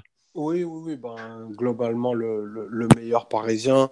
Euh, il y a, l'interprétation du rôle dont vous avez parlé qui est, qui est très bonne. Et, et euh, je pense que si tu ne suis pas le Paris Saint-Germain, tu ne sais pas que le, le gars qui jouait est un défenseur de formation. Parce que même dans la façon dont il orientait son corps pour recevoir le ballon, il avait des vraies attitudes de milieu. Et euh, quand on voit là où, là où il il était il y a sept mois, il y a vraiment un monde entre, entre la performance qu'il a pu connaître à Anfield et, celle qu'il a fait hier. Bon, il n'était pas accompagné de la même façon et le système aussi, et l'opposition aussi, c'est vrai. Mais il n'empêche qu'on on voit un joueur qui a, qui a, progressé de manière fulgurante euh, à un poste qui n'est pas le sien. Ça en dit beaucoup sur, euh, sur la personnalité du, du joueur. Et je pense que c'est pas un élément qu'on peut retirer de ses, de ses qualités techniques. Je pense que Marquinhos, s'il y arrive, c'est parce que c'est un mec qui a, la, qui a de la personnalité et qui va se mettre au service du collectif bien avant euh, de penser à ses intérêts personnels. C'est quelque chose de très marqué chez lui. Euh, et du coup, il a un vrai impact sur les autres parce que ben, de voir euh, Marquinhos, qui a quand même un statut important, se dépouiller de la sorte et, je dirais euh, combler les lacunes de, du management, de, du mercato, de tout ce que tu veux, et arriver à ce résultat-là, c'est un formidable symbole pour, euh, pour tout l'effectif. Pour en revenir à, à son match, ben, on, lui a donné, on lui a demandé la mission la plus compliquée, c'était d'annihiler, euh, Pogba aussi bien euh, offensivement, de réduire son influence au milieu du terrain et de, et de couper tous les lancements de jeu et les transmissions qu'il aurait pu recevoir. il a fait ça parfaitement. Il ne l'a pas fait seul parce qu'il a beaucoup été aidé notamment par, par Dani Alves pour mettre une agressivité euh, folle à, certains moments, mais qui ont, qui, qui ont réussi à le faire sortir du match et qui était nécessaire parce que je pense pas que tu puisses, tu puisses exister dans ces matchs-là si tu vas fleur bleue, si tu vas, euh, si vas en étant demi-engagé. Quoi. Donc c'est vraiment, c'est vraiment encore un gros match pour lui. On est en face d'un garçon qui prend une dimension euh, énorme, j'ai vu beaucoup de gens parler d'un futur capitaine du PSG. Bah, en tout cas, il... je ne sais pas s'il aura le brassard autour du bras, mais c'est clair que c'est un vrai leader et, encore euh, super presta hier. En tout cas, ça m'intéresse le brassard. Ah bah, il le mériterait. Mais bon, ça, enfin, c'est, c'est, Emery qui lui a donné le goût du brassard, euh, paradoxalement. Quand il l'avait responsabilisé l'an dernier, c'est quelque chose que Marquinhos n'avait, n'y pensait pas vraiment au départ, et finalement, il s'est rendu compte que c'était quelque chose d'important dans une équipe et que c'était un rôle qui, lui, qui est, comme tu dis, très tourné vers les autres, euh, lui, lui, lui plaît beaucoup, en fait. juste euh, pour compléter sur ce que tu as dit concernant Pogba, moi, il y a. Tu dis qu'il a été aidé par les autres, mais je trouve que ce qui a le plus aidé Marquinhos, c'est surtout son profil de joueur qui est à la fois euh, solide et très mobile. Parce que la mobilité qu'il a eue permanente pour gêner Pogba, c'était l'enfer pour Pogba. Je me souviens d'une vidéo qui tournait pendant euh, le fameux 31 janvier dernier où on voyait Gay harceler Pogba, être euh, moins costaud que lui, mais plus vif sur les appuis et de le gêner énormément. Hier, c'est un peu de c'est un peu ça qu'on a revu de Marc, enfin, oui, c'était hier, oui, de Marquinhos, à savoir un joueur qui, qui va plus vite que Pogba euh, sur les premiers appuis, qui est peut-être un peu moins puissant, mais qui est quand même bien bâti et qui le gêne en permanence, qui sait placer son corps pour l'empêcher de se retourner, qui est euh, assez vif pour lui piquer les ballons dès que le contrôle n'est pas parfait ou ce genre de choses. Et c'est marrant, c'est que c'est quand même euh, un milieu relayeur, Pogba, et de l'autre côté, un défenseur central avant tout. Et tu as un peu l'impression que le défenseur central a mangé en fait euh, au milieu de terrain le relayeur quoi, comme si le défenseur central était face à son attaquant et qu'il l'avait qu'il avait fait faire à Pogba un match de bah, d'attaquant en soutien quoi. enfin attaquant de haut but et il a jamais bah, su s'en sortir quoi. Ça, ça, reprend un peu un peu le même rôle hein, au final, ah, quand tu veux empêcher un joueur de se retourner bah, si tu as été défenseur central de formation c'est un peu ton boulot euh, à tous les matchs d'empêcher l'attaquant de, de, se mettre face au jeu là il a dû faire je sais pas, 20 mètres plus haut euh, et avec un milieu de terrain. Donc, quelque part, c'était, c'est aussi adapté à ce qu'il sait faire. Ah, mais je pense qu'il a, il a récité ce qu'il sait faire en termes de, d'activité défensive. Mais par contre, euh, où il est, où, où il, ce qu'il a su faire qui est nouveau, c'est vraiment l'activité offensive, quoi. Parce que les, les, transversales pour aérer le jeu, les longs ballons, et à un moment, il met une ouverture pour Di Maria, franchement. Alonso. Ah ouais, exactement. Là. elle, est légèrement flottante, elle tombe bien comme il faut, il n'y a plus qu'à enchaîner après. Enfin, c'est Verratti normalement qui fait cette passe-là, c'est pas Marquinhos quoi. Et là, tu te rends compte de la dimension que prend le joueur, c'est que ça commence à être un jeu, un vrai milieu de terrain de niveau international quoi. Hier, il a peut-être même mieux réussi dans le jeu long que Verratti. Euh, Verratti a deux erreurs en première période. Il faudrait le confirmer par les stats, mais j'ai l'impression mm. que, que Marquinhos a été plus en réussite sur les ballons risqués que, que Verratti. Ah oui, moi je, suis assez d'accord avec toi. Il en rate une en tout début de seconde période, il me semble. Mais globalement, euh, le niveau technique affiché, le niveau dans les passes et tout, euh, c'est c'est rare quoi. On cherchait un, mec capable de, donner des, ballons euh, comme, enfin, on cherchait le successeur de Mota et je suis pas en train d'en faire directement le successeur de Mota, mais en tout cas dans, le jeu de passe, il, il, est arrivé à un niveau qui était inenvisageable il y a quelques mois. Hein. Mais sans parler de, successeur de Mota, on, a tellement eu du mal à trouver un profil physique qui t'apporte dans le volume, dans, la, dans, les couvertures et tout ça, sans handicaper l'équipe d'un point de vue technique, qu'avec Marquinhos, au final, tu trouves le profil que tu as toujours, euh, que tu voulais en fait, que tu recherchais et que tu, que tu ne trouvais pas. Parce que Ricoviac était beaucoup trop handicapant sur le plan technique, il t'enlevait beaucoup trop de choses sur le plan technique. Euh, pour qu'il, au final, son bilan, son apport était, était négatif. il n'arrivait pas à compenser ça par, par son apport défensif, surtout dans une équipe qui a largement la possession. Et Marquinhos, il arrive à combiner ça. Il, est à l'aise dans, dans, le petit jeu avec Verratti. On l'a vu notamment sur le deuxième but.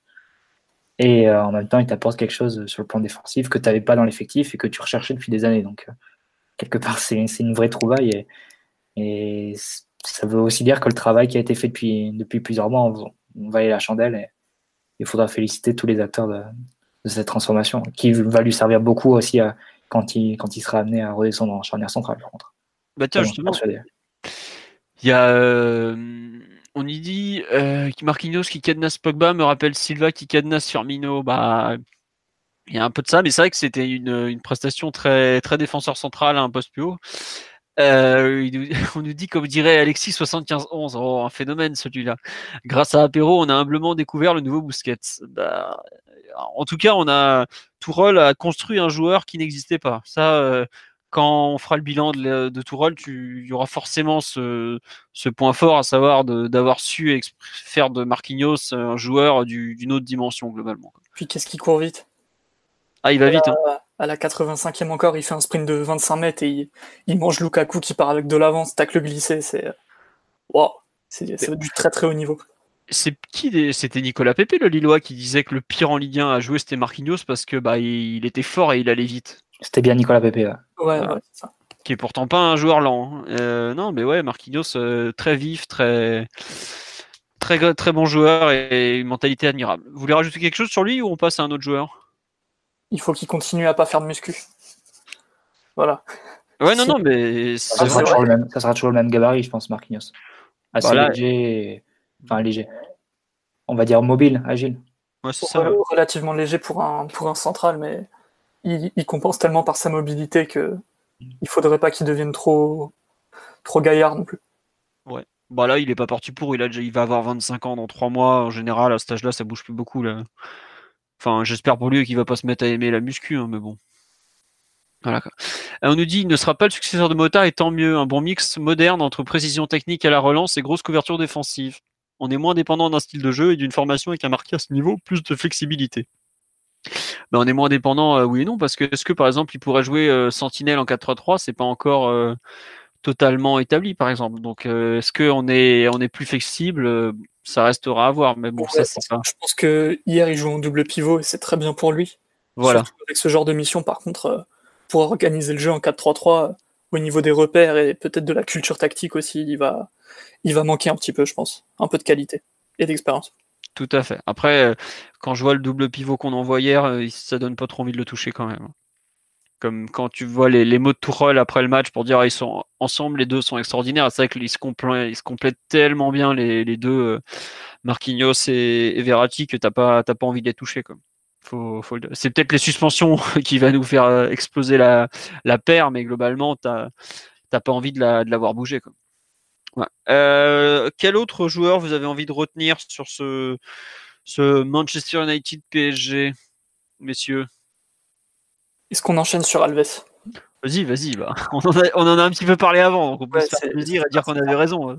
Le deuxième partenaire de Marquinhos dans sa zone. Et comme nous l'avions brillamment prévu, n'est-ce pas, avant le match, il a fait un match euh, de champion, un match de, de mec qui a gagné plusieurs fois la Champions League, ce qui est son cas. Et même à son âge et en revenant de blessure, on a vu euh, toutes ses capacités de footballeur, tout ce qui t'amène dans la technique, tout ce qui t'amène dans même dans le physique. Je crois qu'il a fait plus de 10 km avec beaucoup de sprint, beaucoup d'impact. Et, parfois, plusieurs fois, il a été, euh, il a été en avance sur Pogba, qui est un joueur beaucoup plus jeune et beaucoup plus puissant.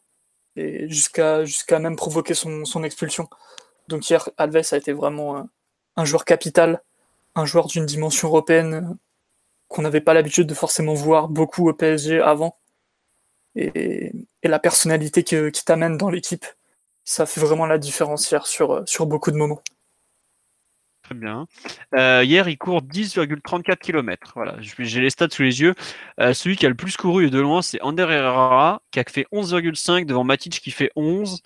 Euh, Drexler fait 10,83. Bernard 10,80. Marquinhos 10,50. Euh, donc Alves 10,34, Young 9,83, Pogba 9,50, Shaw 9,50 et Mbappé 9 km. Enfin, même pas 9 km, 8,94. Globalement, c'est pas un match où il y a eu énormément de courses. Hein. La moyenne de l'équipe est à 9,71 côté United et 9,72 côté PSG. C'est pas... énorme. C'est pas énorme, mais dans le cas d'Alves, qui est aussi frappant, c'est le nombre de sprints qu'il fait. Parce que ah, c'est bien beau de, trottiner autour du terrain, ça n'importe qui peut faire 10 km en 50 minutes, mais euh, le faire avec autant de sprints et autant d'impact, là, là c'est autre chose. Pas juste. Euh, est-ce que vous voulez rajouter quelque chose sur Alves Mathieu a l'air bouillant pour parler d'Alves. Forcément, il nous a fait un match tellement italien, je trouve, hier, l'ami Alves. Ah, quand, il, quand il repense euh, que le Barça a eu ce joueur-là, avec cette technique-là, cette mentalité, cette combativité, mais en plus avec euh, des mobilettes, ouais, 10 ans de moins, des mobilettes à la place des jambes, enfin une mobilette à la place des jambes, et, et la capacité à enchaîner les allers-retours sans couloir, et qu'en plus il l'aligné du côté de Messi et de Xavi, bah, tu comprends pourquoi ils ont gagné quelques titres. Mais oui, c'est un joueur, euh, c'est un joueur exceptionnel. Et, tu sais que ce genre de match, euh, la Ligue des Champions, c'est pour ce type de joueurs-là. Ils les connaissent par cœur, évidemment.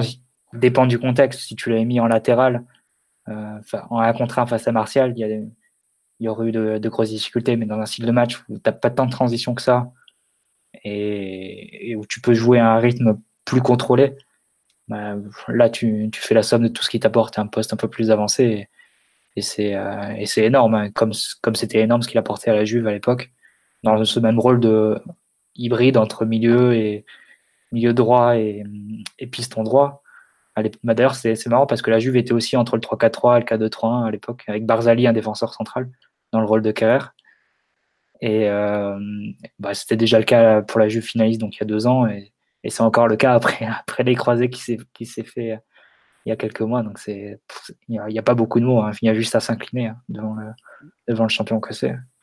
Bah, il y a quand même un truc qui est fou, c'est qu'il a face à lui un joueur comme Luke Shaw qui est quand même euh, qui est un bon joueur de, de, première ligue, qui est un joueur qui est quand même international anglais. Et, tu te rends compte que c'est un arrière latéral, tu vois, donc c'est un peu le poste d'Alves. Et là, tu, tu, te rends compte qu'il est mais loin, mais loin du niveau du Brésilien en face, quoi. C'est non, mais Alves, c'est le, meilleur, joueur de l'histoire. C'est le meilleur joueur sur la pelouse, Alves. Enfin, c'est le plus grand joueur sur la pelouse, de mythe. Donc, c'est. C'est normal qu'ils soient un peu plus grands que Luke Shaw, quoi. Non, non, non, non, mais bien sûr, mais on parle d'un mec qui a 35 ans contre un qui est en pleine force de l'âge, qui revient et tout, et, là tu te rends compte que l'expérience, le, talent qu'il a, la façon qu'il a, enfin, hier, quand il prend le carton jaune, il marche sur Pogba, mais il n'y a pas d'arbitre, limite, s'il le, il le mord pas. Quoi. c'est, l'action, elle est incroyable. Il, a, enfin, il a une volonté qui est, hallucinante. le mec, il s'est fait les croisés. Je sais pas si on se rend compte, à 35 ans, en général, les croisés, c'est bon, bah voilà, mon dernier match, ce sera mon jubilé, terminé. Quoi. il revient, c'est, il fait un match. Euh, la deuxième mi-temps qu'il fait, elle est, elle est assez folle. Et... Les dix dernières minutes encore, quand il faut tenir le résultat. Ouais, ouais, et là, ah non, je pense que c'est le joueur, ça, doit être le joueur qui a été le plus insulté dans les pubs euh, de Manchester. Bon, après, Di Maria, évidemment, qui est en cours. Mais je pense qu'il était en bonne place dans les insultes euh, des supporters adverses, tellement il aura fait péter un, péter un plomb. Euh, c'est le joueur que tu n'aimes pas avoir en face. Hein. C'est comme quand on croise Ramos, quand on croise ce genre de joueur-là. Ah bah, et puis globalement, tu vois la façon dont il va chercher l'expulsion de Pogba, c'est trop malin, beaucoup trop malin pour, euh, pour ce genre de match. Il est, il est trop adapté. Il sait comment ça se gagne et tout. Je, crois, ouais, c'est moi qui avais fait l'article sur l'expérience en Ligue des Champions. Euh, lui tout seul, il avait autant de matchs joués, pratiquement, il en était à 120 de mémoire, c'est ça Il avait autant de matchs joués pratiquement que les trois joueurs les plus expérimentés de, de Manchester additionnés. À savoir Pogba, Matic et le troisième, ça devait être. Euh, comment il s'appelle euh, dans les buts, qui était autour de 40 matchs. Quoi. À lui tout seul, il en a joué 120. Donc, je sais pas si on se rend compte, 120 matchs Ligue des Champions, c'est équivalent de 3 championnats complets quand même. Ouais, mais tu vois, si c'était que des matchs de poule de Ligue des Champions, ça n'aurait pas beaucoup de signification. C'est surtout que c'est des, des, Ligues des Champions remportées. Des, il a l'habitude de ces matchs euh, qui sentent le souffle. Quoi. Il a disputé les plus grands classicos de, presque de l'histoire, limite. Il y a, une, petite dizaine d'années, au début des années 2010. Euh, c'est un joueur qui est habitué tout simplement à ça. Et tu, tu ajoutes à, à ça son charisme naturel, ce, sa compatibilité, sa rage, sa mentalité, ça donne un joueur qui est fait en fait pour ce type de match. Ouais. On nous demande, est où sa prolongation? Alors le PSG, enfin ils en, ils en avaient, l'avaient évoqué euh, vers novembre, tout ça, mais ils attendaient de voir un peu comment il allait revenir, comment ça allait se passer au niveau du groupe, parce que c'était quand même pas, c'est pas un mec qui prend pas de place dans un vestiaire quand même, faut, faut le dire. Hein. Et euh, donc sans que ce soit négatif. Hein. Mais donc voilà, euh, c'est toujours envisagé et je pense que je serais pas surpris que le, staff pousse en la faveur d'une saison supplémentaire. Et ça paraît très logique vu ce qu'il leur apporte euh, sur le terrain. Quoi. Très, il, doit, logique. Il, doit, jamais quitter le club, ce gars. Jamais. Faut, faut le garder absolument. Bah, il voulait quand même aller faire un petit tour en première ligue. Hein. Oui, oui, non, mais il faut, faut, fermer les vannes. Avec le Brexit, ça sert plus à rien. Ouais, puis c'est pas sûr qu'il euh, qu'il ait le même salaire en Angleterre en plus. Faut, faut, faut qu'il reste au PSG, il est très bien là. Il ressortira plus jamais de l'équipe. Ça me paraît.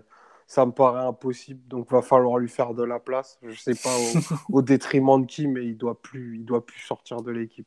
Il lui faudra peut-être même une deuxième place de parking euh, au camp des loges. Ce genre de choses. Ah, Omar, on sent que tu as été admiratif euh, comme jamais après avoir souffert de le voir aussi bon avec le Barça. Ouais, ouais, ben, en plus, c'est clairement ça. C'est euh, Daniel Alves, je, pour parler d'un cas personnel, je ne pouvais pas le voir. Il je le trouvais détestable parce que, en fait, il était indécent tellement il était fort. Mais quand tu l'as de ton côté, tu, l'apprécies d'autant plus. Et en plus, euh, il apporte tellement de choses invisibles, mais que tu perçois sur le terrain que il, te fait passer un cap, clairement, à, un joueur comme ça, et, et il, te donne envie de croire que c'est possible. Tu vois, c'est, au-delà du talent, de, la compétence tactique, de, de tout ça. C'est que tu sens que le mec, il est en mission, quoi. Et lui qui en a gagné tellement et tellement qu'il est encore fin, les autres à côté, ils n'ont pas le droit de ne pas avoir envie de se battre, de ne pas avoir envie d'aller d'aller d'aller écrire un autre destin que d'être les, les plus beaux losers de ces dernières années. Quoi. Très bien. Écoute, je pense qu'on conclura là-dessus sur Alves. Est-ce qu'il y a un, ou d'autres joueurs dont vous voulez parler euh, concernant ce United PSG Personne, non? Il ah, faut parler de Verratti à un moment quand même. Bah, vas-y, ou Mathieu avait l'air prêt pour parler d'un joueur. Vas-y, vas-y, vas-y. Non, vas-y, Mathieu, Verratti, je, te laisse. Non, mais c'était pas forcément. c'est un joueur qui a compté dans le match, je pense, c'est Kipembe quand même. Oui, dans aussi. dans le positif, dans le négatif, été l'une des figures du match. Euh, bon, au-delà du but, euh, son duel avec Rashford aussi, comme tu l'as dit, Omar, il allait suivre, il allait suivre assez loin. À tel point. Parfois, je me suis demandé si c'était une consigne ou si c'était juste son, son, son caractère impétueux, on va dire, ou impulsif d'aller d'aller vraiment euh, d'aller sortir beaucoup trop loin. Par exemple, l'action sur Pogba où il se fait prendre, à la base, c'est lui qui. Je pense que c'est c'est Kipembe qui sort de sa zone à la base. Il va sur Ashford alors qu'il est plutôt dans la zone de Verratti. Et après, ça permet à Pogba de prendre de la vitesse et de, pouvoir tenter une percée. Et, euh, ensuite, Kipembe qui est obligé de, courir derrière lui. Mais ouais, c'est un match euh, un match difficile à analyser. Hein. Côté, côté Kimembe, il y a eu du très très mauvais. Je pense que son premier quart d'heure est cataclysmique et il laisse entrevoir un rouge très rapide. Mais euh, après, il a, mais il a, a quand même su compenser, je trouve, au fil, au du match. Il y a deux bons sauvetages sur des centres aériens. Euh, un en première, un en deuxième. Un peu euh, comme ça, avec des têtes retournées. qu'il arrive à mettre en corner et hors de portée des joueurs qui viendraient couper au second poteau. Celle en première mi-temps à 0-0, elle vaut cher. Il, y a, du monde derrière. Je crois qu'il y en a un en deuxième aussi à 0-2. Ouais, tout à fait. Mm. Et donc, euh, c'est quand même des gestes euh, techniques pas faciles qu'il a bien maîtrisé. Son apport sur les deux buts, j'y reviens, je pense que c'est quand même la preuve du caractère du joueur, qui se laisse pas, euh, qui se laisse pas, comment dire, tirer vers le bas par, par plusieurs erreurs, qui se laisse pas, devient pas timide ou timoré après, après plusieurs erreurs. au final, la magie, bon, difficile, difficile à analyser, mais bon, un rôle, un rôle clé au final dans, ce match-là. Bah, en fait, enfin, j'aime pas cet exemple-là, mais je trouve qu'il colle très bien. Il y a un côté euh, Materazzi 2006, où la fameuse finale, où il fait des erreurs, mais il est tout le temps là. Le mec se retrouve au milieu de tout, en fait. Et c'est l'homme du match, non pas parce que c'est le meilleur, mais parce que euh, c'est l'acteur numéro un du match. Alors, je dirais pas jusqu'à dire que Kim Pembe est l'acteur numéro un du match d'hier, loin de là, parce qu'on on était tous d'accord pour dire que c'était Marquinhos, mais euh, il a été un, peu un fil rouge, euh, peut-être à lui tout seul, il est le fil rouge du match. Les difficultés au début, les erreurs techniques de la première mi-temps, je pense notamment à la relance qui aboutit au carton jaune de, de Bernat, la montée en gamme en seconde mi-temps, le but que tu cites où sur coup de pied arrêté, il surgit, il a bien suivi là où United euh, s'endort un peu et notamment Matic. Le deuxième but, c'est sa relance, c'est une super action collective. Il a un rôle clé avec une passe euh, vraiment parfaite pour Bernat. Bon après Bernat est très bon sur le coup en s'intercalant en plein axe, mais euh, fin de rencontre pareil, il redevient plus dans le combat, un pur défenseur dans une, dans une période où le PSG bah gère plus ou moins la chose, mais bon, euh, bon voilà, c'est quand même United à la maison qui tente de s'en sauver, de se sauver, donc c'est normal que ça pousse. Mais vraiment, ça a été le, pour moi le, ouais, le fil rouge du match ou le type qui te résume la rencontre en fait selon euh, qui te donne le ton, quoi, tout simplement. Et après, c'est vrai qu'il y a quand même beaucoup à dire. Euh, c'est le c'est les erreurs en, en première période. Le premier quart d'heure est il est, il est un peu inquiétant, mais il a, il a tellement à gérer avec, euh, je trouve en fait sa zone, contrairement peut-être aux années passées où il avait juste un, peut-être un joueur à, s'occuper. Je trouve que la zone qu'on lui confie, elle est peut-être trop grande pour lui à cet instant. D'où les, d'où les difficultés aussi qu'il a sur une, euh, sur un match complet à, avoir, euh, à être précis et, et comment dirais juste en permanence quoi. Parce que vas-y, excuse-moi. Excuse-moi, Donc, euh, en fait, l'erreur, euh, entre guillemets, et le, et le défaut qu'on qu'on lui trouve, c'est un peu toujours le même. C'est sur des situations où il a un défaut d'anticipation et où il va essayer de couvrir et rattraper par de l'impact physique. Et si l'attaquant a un peu de vivacité, ben, en fait, il le percute et, et ça fait qu'il est souvent en retard sur ces situations-là. Mais moi, j'ai plutôt, malgré tout, une lecture très positive de son, de son match parce que à côté de ça, je crois que c'est le joueur qui récupère le plus de ballons. Euh, il se démonte jamais à la relance, même, même sous pression. Et ça, en fait, ça en dit beaucoup de, de, la mentalité. C'est ce que disait, c'est ce que disait Mathieu. Euh, il aurait très, très bien pu devenir fébrile rapidement et jouer petit bras. Euh, il s'est pas démonté, il a continué, il a continué, et même à prendre des risques défensifs en allant, en allant chercher son attaquant très très haut sur le terrain. Et, je trouve que pour un défenseur de 23 ans qui fait, pour moi, sa première vraie saison au très haut niveau, bah, ça en dit beaucoup sur, sur la promesse que c'est en fait.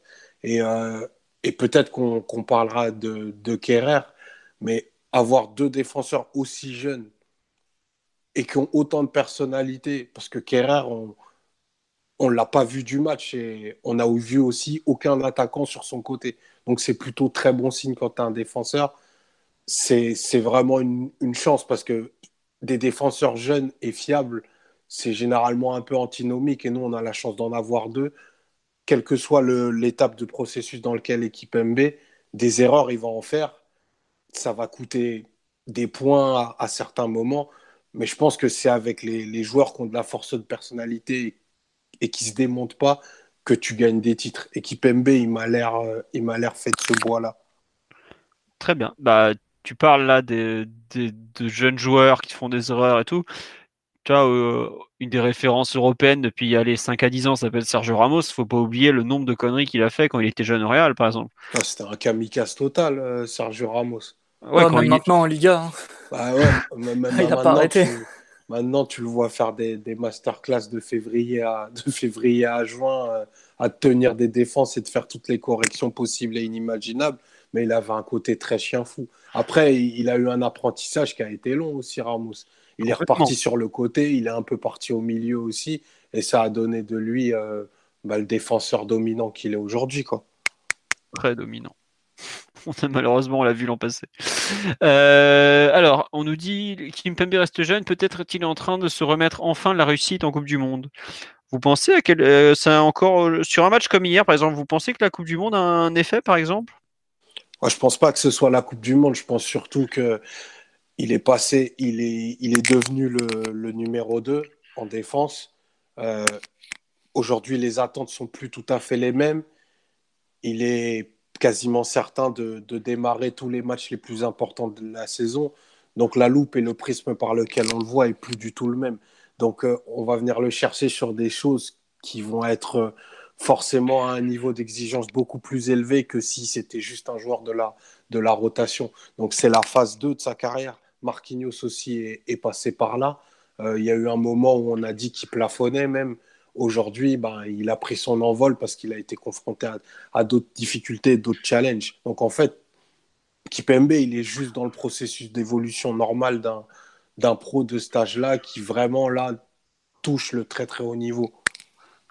Très bien. Euh, Omar, euh, Omar, non, Omar vient de faire une masterclass de Kimpembesque. Euh, Mathieu ou Simon sur Kimpembe, vous voulez rajouter quelque chose?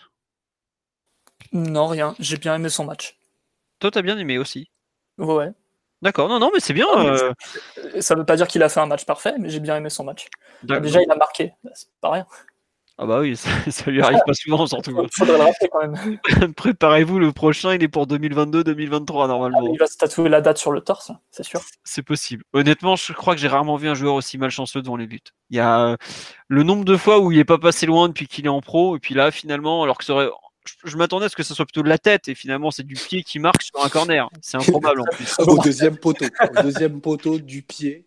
ça, ça, c'est le truc encore plus improbable. Du haut niveau. Et face, et face à Derrea, qui est quand même un, un gardien du, d'un niveau euh, qu'on a pu constater euh, très haut. Donc voilà. On nous dit qu'il doit être à 35 cartons rouges, Ramos. Ouais, mais il est aussi à 4 Ligues des Champions. hein. Un, un titre de champion du monde, 2 euros. euh. Je souhaite à tout le monde d'avoir la carrière de Sergio Ramos. hein. Et 100 115 buts aussi, je crois. Donc, euh, Ouais. Non, euh, honnêtement, je- tous les joueurs euh, qui sont jeunes et qui sont un peu foufous, qui font n'importe quoi, je leur souhaite d'avoir le- l'évolution hein, de, de Sergio Ramos, honnêtement, et même le- tout, tout le bagage qu'il a. Quoi. Bref. Euh, quel autre joueur vous, vous voulez euh, Est-ce que vous voulez qu'on parle vite fait de, de ceux qu'on a peut-être un peu moins vus dans le match en, en vitesse, les, les Kierer, euh, peut-être Bernat, euh, Ouais, Bernat. Drax- Ah vas-y, bah vas-y Simon. C'est Bernat, c'est ça a été un peu la recrue surprise cet été. Ah non, qui- Choupeau. La vraie recrue surprise, c'est Choupeau. Ouais, mais on Bernat après. forcément à lui. À la fin de la saison, tu m'aurais demandé qui je voulais, j'aurais plus dit Alexandro que Juan Bernat, faut pas mentir. Tout le monde. hein. Et, c'est un joueur qui est, par bien des aspects, un petit peu moyen, voire un peu agaçant euh, dans le, quotidien de, la Ligue 1.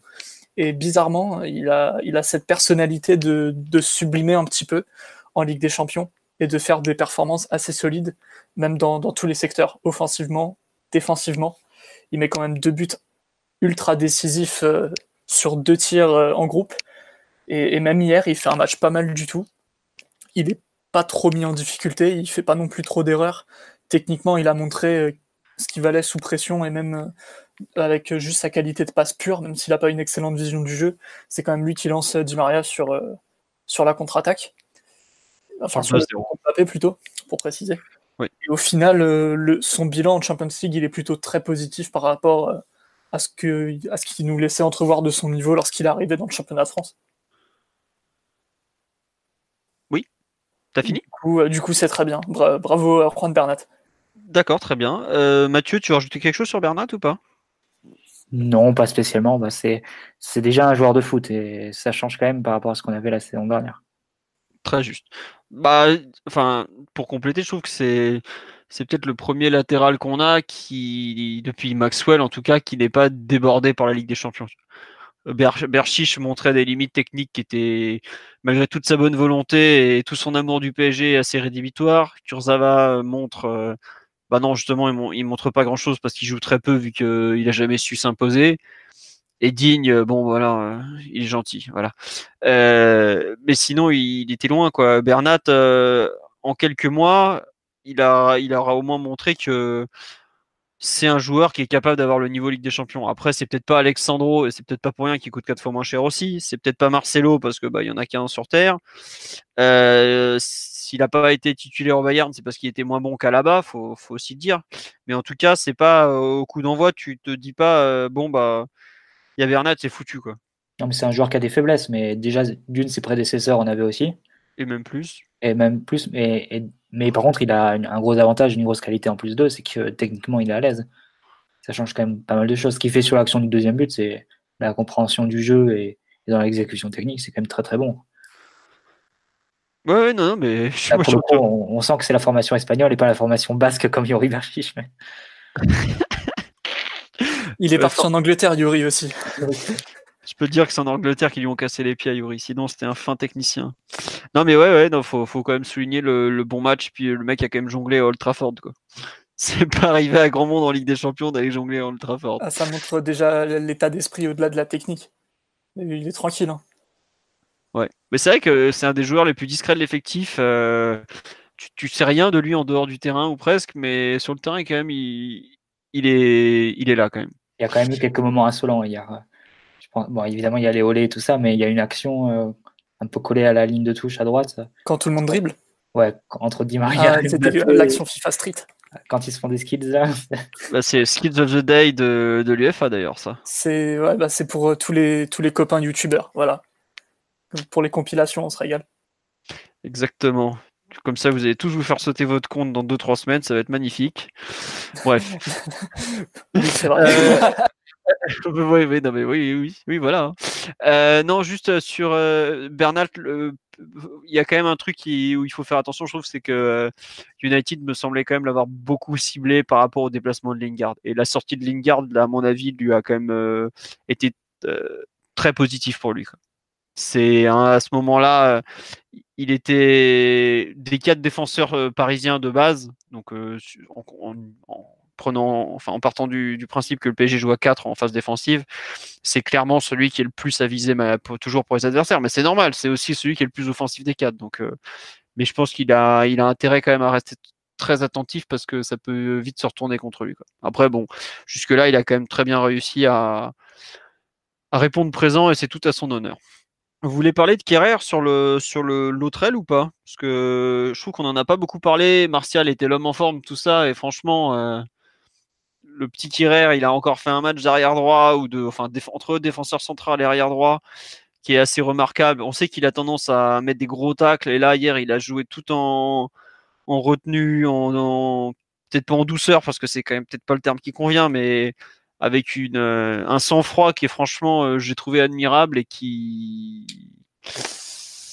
qui, qui est à noter, quoi, tout simplement. Enfin, je sais pas ce que vous en avez pensé de, de ce bon Tilo, mais moi je trouve que pour un mec dont on parle, comme tu dis, euh, sur Omar, qui dit qu'on en parlait assez peu, faut, faut quand même saluer sa performance, quoi.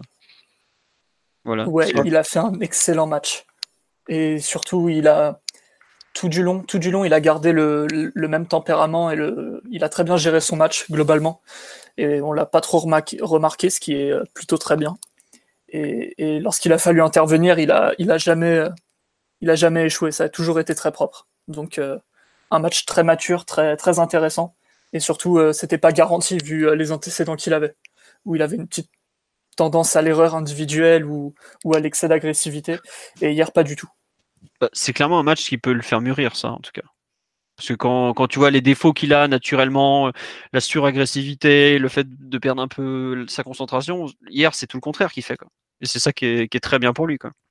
Mathieu, je sais pas ce que tu en as pensé, toi qui aimes pas forcément toujours ce type de défenseur. mais ah, si, bah, Tu sais très bien qu'un défenseur central, quand il joue latéral droit, ça, ça, me va complètement. Oui, non, mais je te parle du, du profil du joueur. Ça, je, je, me doute bien que plus tu as des défenseurs, plus heureux. Mais... non, mais non, non, j'aime beaucoup, j'aime beaucoup j'aime beaucoup ce qu'il fait, ce qu'il fait à droite en Ligue des Champions notamment mais après, c'est vrai que sur le match d'hier, je pense qu'il y a quelque chose à, pour nuancer un peu. C'est qu'on a tellement peu vu Martial. Il touche 17 ballons en une mi-temps, Martial. On a le côté gauche de, United, c'était très surprenant, mais il n'a pas du tout existé en fait. Le jeu offensif de United a existé que par Lingard et Rashford à droite. C'est parce qu'il y avait un certain Pogba qui était dans la poche de Marquis. C'est ça, en fait, je sais pas trop. Enfin, il y a plusieurs, il y a plusieurs théories ou plusieurs explications possibles. Il y a Pogba déjà qu'on a qu'on empêchait de, qu'on empêchait de se retourner. De jouer? Ouais, de jouer. Il y a aussi Alves qui, bloquait, qui a bloqué le couloir en plus. Et euh, j'ai vu passer ça, j'ai pas pu vérifier. Il faudrait, si, si, de fins analystes tacticiens peuvent, peuvent le confirmer ou non, c'est que Paris aurait orienté sa, son pressing ou sa, sa, défense vers le côté droit de Manchester.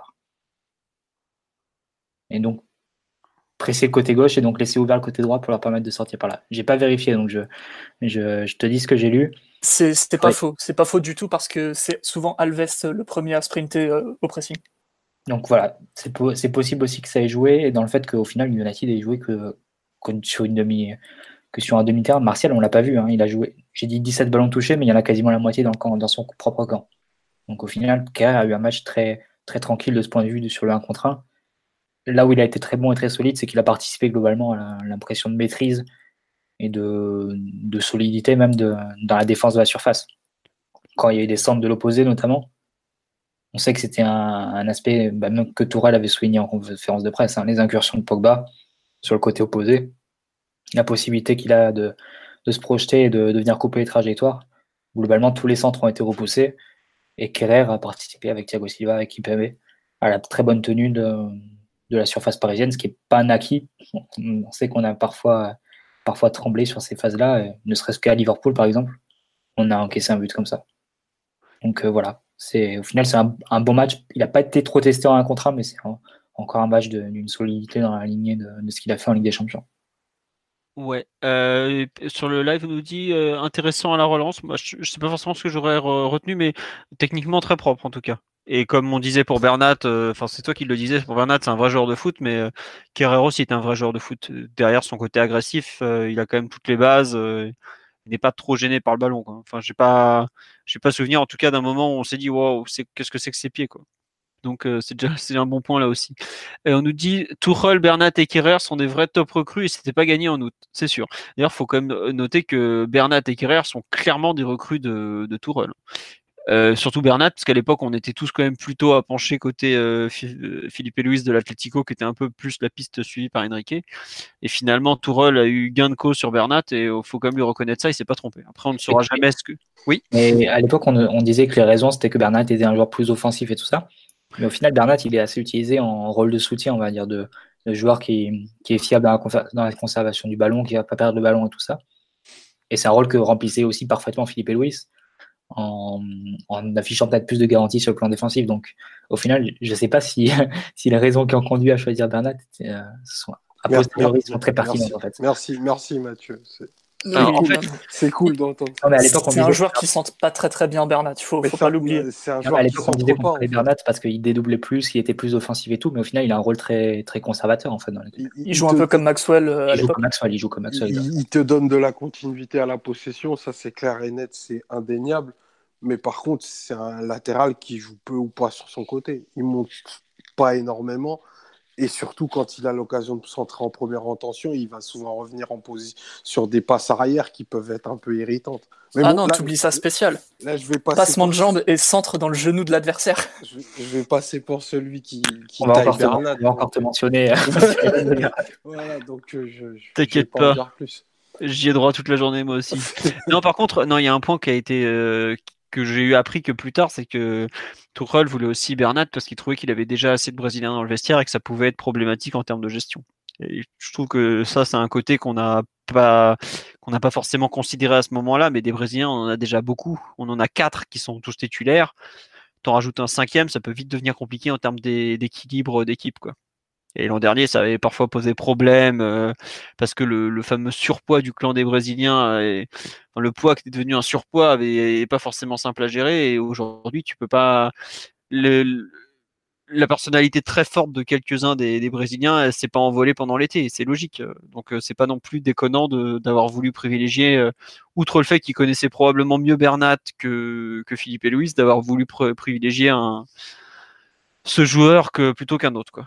Est-ce que tu penses qu'il y a des recrutements euh, sur critères ethniques au PSG bah, non, non, je ne pense pas qu'il y ait des critères ethniques, mais des critères de, de nationalité, bien sûr, comme, comme, comme dans tout, tout truc de, de ce type, ouais. Enfin, je rigolais bien sûr, hein, je veux pas te parce qu'à l'époque, je pense que euh, à l'époque de Leonardo, c'était peut-être l'inverse. C'était ouais. un critère favorable de, de, prendre des joueurs de même nationalité ou qui jouaient tous dans le même championnat. Quoi. Au, commun qu'avait l'Italie, l'Italie en LV2. Quoi. Ouais. C'était un facteur d'intégration et de fait que tout le monde allait, euh, allait être dans, la même direction et que le vestiaire allait vivre ensemble. Quoi. Oui, mais ça se soit retourné. Ça s'est retourné aussi parce que justement, euh, à l'époque, tu avais besoin d'importer des pièces. Aujourd'hui, les pièces, toutes les pièces de base, tu les as déjà tu fais de des petites corrections. Quoi. Et tu penses d'abord à ce que tu as aujourd'hui alors qu'avant, tu pensais à ce que l'extérieur allait t'apporter. Et c'est aussi ça l'évolution du PSG de, QSI entre le moment où Leonardo est arrivé et le moment aujourd'hui où bah, quand tu vas jouer United, euh, la meilleure équipe au coup d'envoi c'est la tienne, et même si tu as deux joueurs absents. C'est, c'est un peu de ça qui. C'est ça aussi qui marque l'évolution du, du, du, club, quoi, tout simplement. Euh, est-ce qu'il y a. Euh, encore un joueur que vous voulez euh, retenir ou pas? Parce qu'on en est déjà, on a fait plus d'émissions que la durée du match. Donc, est-ce que vous voulez en vitesse peut-être Bon, allez, on, vous voulez parler vite fait de Di Maria quand même pour son retour à United, enfin à Old Trafford? Ouais. Vas-y, vas-y. Après, on finira sur Verratti, comme ça, on, on, clôturera au top. Vas-y. Di Maria qui a fait un match dans les très bons matchs qu'il est capable de faire avec son âge et son niveau. Donc euh, parfois c'est un peu imprécis, un peu un peu trop foufou et on se demande ce qu'il fait. Et dans le même temps, il te crée les trois meilleures occasions euh, du match, euh, dont deux passes décisives. Et il a aussi une, une assez bonne activité, avec beaucoup de, il avait quand même beaucoup de responsabilités en l'absence de Neymar dans le dans l'animation offensive, dans, dans ce côté impact. Et au final, c'est très positif pour lui, surtout qu'il avait sur le plan personnel, sur le plan émotionnel, il avait il avait beaucoup, beaucoup à donner. Et il s'en est très bien tiré. Donc, euh, c'est tout ce que je dirais sur euh, entre elles. Très bien. Euh, quelque chose à ajouter? Je sais pas, Mathieu, je sais que tu l'aimes beaucoup. Il y a peut-être. tu veux de mettre, dire un mot de plus ou pas?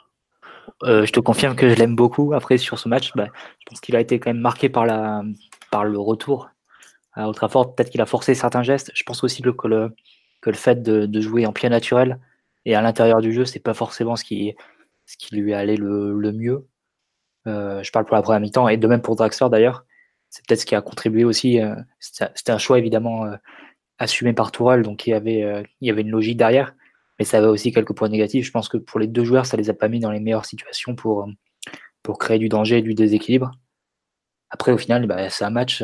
déjà, la deuxième mi-temps est bien et mieux réussi, plus précise. Et c'est un match où il sort avec deux passes décisives et aussi une vraie discipline et un vrai et toujours une, constance dans l'effort défensif. Et ça, c'est quelque chose euh, qui est une garantie maintenant avec lui et sur lequel tu peux vraiment t'appuyer. On est quand même loin de la période où on défendait à 7. Et ça, c'est aussi l'une des évolutions de ce match-là. Je pense que si tu défends à 7 face à United, tu as plus de chances d'avoir euh, d'avoir un scénario de transition, d'avoir des, des soucis sur les côtés, des soucis aussi de décalage avec Rashford, avec Lingard, avec Martial. Et euh, ça n'a pas été le cas et Di Maria a aussi pris sa part là-dedans. Très bien, écoute, ce sera la conclusion sur Di Maria. Omar, tu voulais parler de Verratti, me semble-t-il, tout à l'heure. À toi l'honneur. Vas-y. Ah, bah, saluer une, nouvelle fois le, match euh, de Marco, son vrai match de retour euh, de, sa, de sa blessure. Il était un peu attendu sur cette partie-là. C'est notamment ça parce que la première mi-temps est, un peu inégale, je trouve. Euh, il, oui. joue, il joue pas mal de ballons dans les, dans les 30 derniers mètres. C'est pas, pas forcément dans son habitude et, il y a beaucoup de déchets. Par contre, la deuxième mi-temps, enfin la, moitié de deuxième mi-temps qu'il joue, c'est un récital. Et il y a, y a zéro, zéro perte de balle pratiquement, pas de déchets. Euh, il dicte le, le tempo de l'équipe. Bon, il n'a pas été très. United l'a pas mis dans le rouge euh, parce que des fois, ben, dans ce genre de match, on lui fait perdre de la lucidité. C'est à ces moments-là où il prend les cartons qu'on estime évitables. Là, il a, toujours eu, euh, il a toujours eu assez de protection pour pouvoir orienter le jeu comme il le fallait. Euh, c'est une pièce qui est, qui est maîtresse dans tous nos rouages au niveau défensif et, offensif. Ben, lui aussi, il va falloir, le protéger parce qu'il est, d'une importance capitale dans, si on veut se créer un destin européen. Euh, il, était, il était très attendu parce que critiqué sur des choses qui sont parfois hors du terrain, que moi je trouve un peu injuste parce que sa vie perso, en fait, on en a un peu rien à foutre. Et, et s'il est performant euh, sur le prêt, ben, on, lui passera ses cuites et ses clopes. La rigueur, c'est sans intérêt plus grand joueur de, tous les temps était un cocaïnomane invétéré. Ça ne l'a pas empêché de gagner une Coupe du Monde tout seul pratiquement. Très bien. Après, je suis d'accord avec toi que sur l'aspect euh, hors football, dans le sens où certains euh, sont pas beaucoup plus sages, mais sont plus discrets et on, personne ne, va leur remettre ça en pleine tête en fait. Et je trouve que c'est assez injuste par rapport aux, joueurs.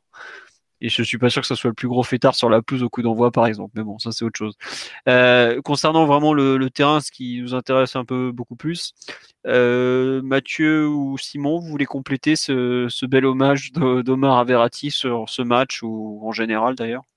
Euh, Moi, je suis absolument fasciné par sa capacité à sortir des, matchs de tout premier plan alors qu'il était hors de compétition en fait. Il y a énormément de joueurs après ce type d'absence il leur aurait fallu entre deux et quatre semaines pour retrouver euh, toute leur euh, plénitude et toute leur influence.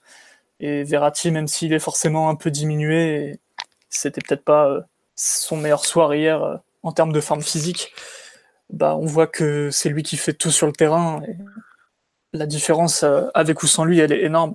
C'est presque le, enfin, c'est le joueur le plus indispensable de l'équipe avec Neymar et certains diraient même qu'il est plus important que Neymar et que hier en est la preuve. Euh, ça, après, ça se discute. Mais euh, vraiment, euh, il, est, il est capital pour pouvoir aller loin en Ligue des Champions. S'il avait le malheur de louper un quart de finale aller vraiment contre une équipe difficile, si on se qualifie, c'est toutes tes chances qui sont un peu remises en cause quand même. ça ah, signifie l'importance du joueur. Tu as totalement. On est dit, il finit à 95% de passes réussies. Euh, je crois qu'il en rate 4 sur 80 et quelques. Quoi. Donc oui, ça doit pas. Ah, il y en a deux qui sont longues en plus, deux, deux ouvertures. Ouais, c'est pas des stats qui veulent dire. Il en rate 5 et une seule en deuxième mi-temps, si tu veux être précis. Voilà, donc ça veut tout dire en termes de, de sa, concernant sa justesse technique et tout ça. Ouais, comme tu dis, euh, Simon, il, nous a, il a encore fait un match. Euh, ah, enfin, c'est marrant, c'est que j'en avais parlé avec des joueurs, des Anglais après Liverpool. Euh, ils disaient mais les Verratti, c'est un diable, c'est incroyable quoi. Tu, tu peux faire n'importe quoi et euh, il s'en sortira toujours. Et moi, ceux de Liverpool étaient au courant, ceux de Manchester l'ont vérifié quoi. C'est que tu peux pas l'arrêter. C'est très frappant. La, la, presse anglaise fait des articles sur Verratti et comme après Liverpool fait des articles sur Verratti euh, après le Magyar. Ils disent qu'ils n'ont pas ce joueur-là dans le championnat anglais. C'est un joueur auquel enfin, qui découvre à chaque fois qui découvrent, entre guillemets, qui ils aperçoivent euh, à chaque, à, à, chaque confrontation directe face, euh, face au club anglais, face à un club anglais. Et à chaque fois, ils redécouvrent ces, qualités qui sont uniques et qu'ils connaissent pas dans leur championnat. Et il y a encore eu un article dans le Télégraphe cet après-midi sur pourquoi Verratti est un joueur unique et pourquoi il a encore, il a encore sorti une, masterclass face à United. Alors que pour nous, ça nous semble être du bon, du bon Verratti, mais il a déjà fait mieux en, match à élimination directe. Moi, à la mi-temps, je trouvais qu'il était pas bon, par exemple. Alors que tu vois, il fait un, il fait bon match. ouais, c'est Verratti quoi. au départ, ça doit être le meilleur sur le terrain, forcément quoi. Ah mais tu vois, tu compares par exemple à des matchs qu'il a pu faire au Camp Nou, par exemple.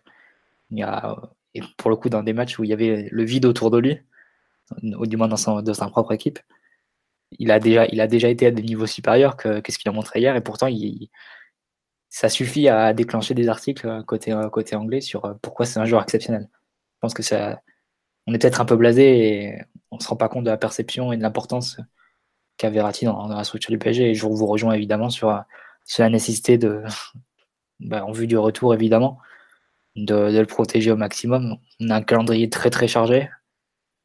Et maintenant que la, qualification, elle est clairement dans les mains du PSG, ça dépend vraiment du PSG maintenant. Et le but de ces trois semaines, ça va être d'essayer de, contrôler au maximum tous ces facteurs extérieurs, tous ces risques de blessures, tous ces, ces risques de, perdre des joueurs importants. Donc euh, maintenant, ça va être comment tu t'arranges pour, euh, pour pouvoir défendre tes chances avec, euh, avec tous tes éléments, tous ces éléments dans trois semaines, ce qui est la base pour pas permettre à United de se remettre dans le jeu. Et Verratti, c'est évidemment l'un de, de tes éléments clés.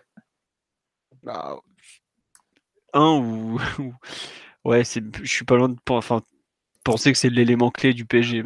sur les, sur, après, sur les 11 qui restent hier, ouais, tu peux dire que c'est les. Avec Marquinhos, avec, euh, avec Mbappé et avec euh, Thiago Silva. Ouais, c'est. Et peut-être le, en premier sur les quatre. Ah non, tu sais que, enfin c'est le seul en tout cas, je trouve, qui a autant d'impact sur le sur l'équipe euh, de façon aussi visible. Parce que tu vois, t'as pas t'as pas Thiago Silva, tu le vois sur des, par exemple le match aller contre Naples, tu voyais que ta défense elle était en souffrance, mais quand t'avais quand t'avais le ballon, tu remarques pas forcément, tu as des moments où ça se voit pas. T'as pas Verratti, tu le vois direct. Et, quand il rentre, tu vois que lui. Enfin c'est c'est incroyable à quel point le jeu se se polarise autour de lui. Tu vois tout tout. Enfin Verratti et c'est un joueur où tu le vois forcément. Et si tu le vois pas, c'est que soit il est vraiment pas dans un bon jour, soit tu, es spécialisé sur les gardiens de but et tu regardes que parce que tu, ne peux voir que lui entre le nombre de ballons qu'il touche, à quel point il en fait que des bonnes choses.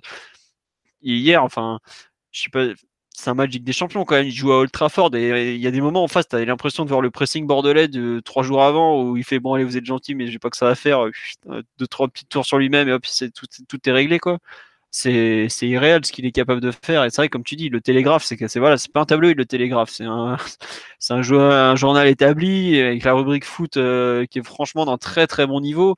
Et c'est le joueur dont ils ont envie de parler, c'est pas n'importe quoi. Ça, ça, ça, en dit beaucoup sur, sur ce qu'est Verratti en termes de, de football, de, de jeu tout ça. Et on dit faut le mettre au frigo, il faut surtout qu'il soit en forme pour, pour, que le PSG puisse en profiter euh, le plus possible pendant, pendant les, prochains matchs européens, quoi, qui, qui fasse attention à ce fameux carton qui lui pend au bout du nez et comme d'autres, quoi.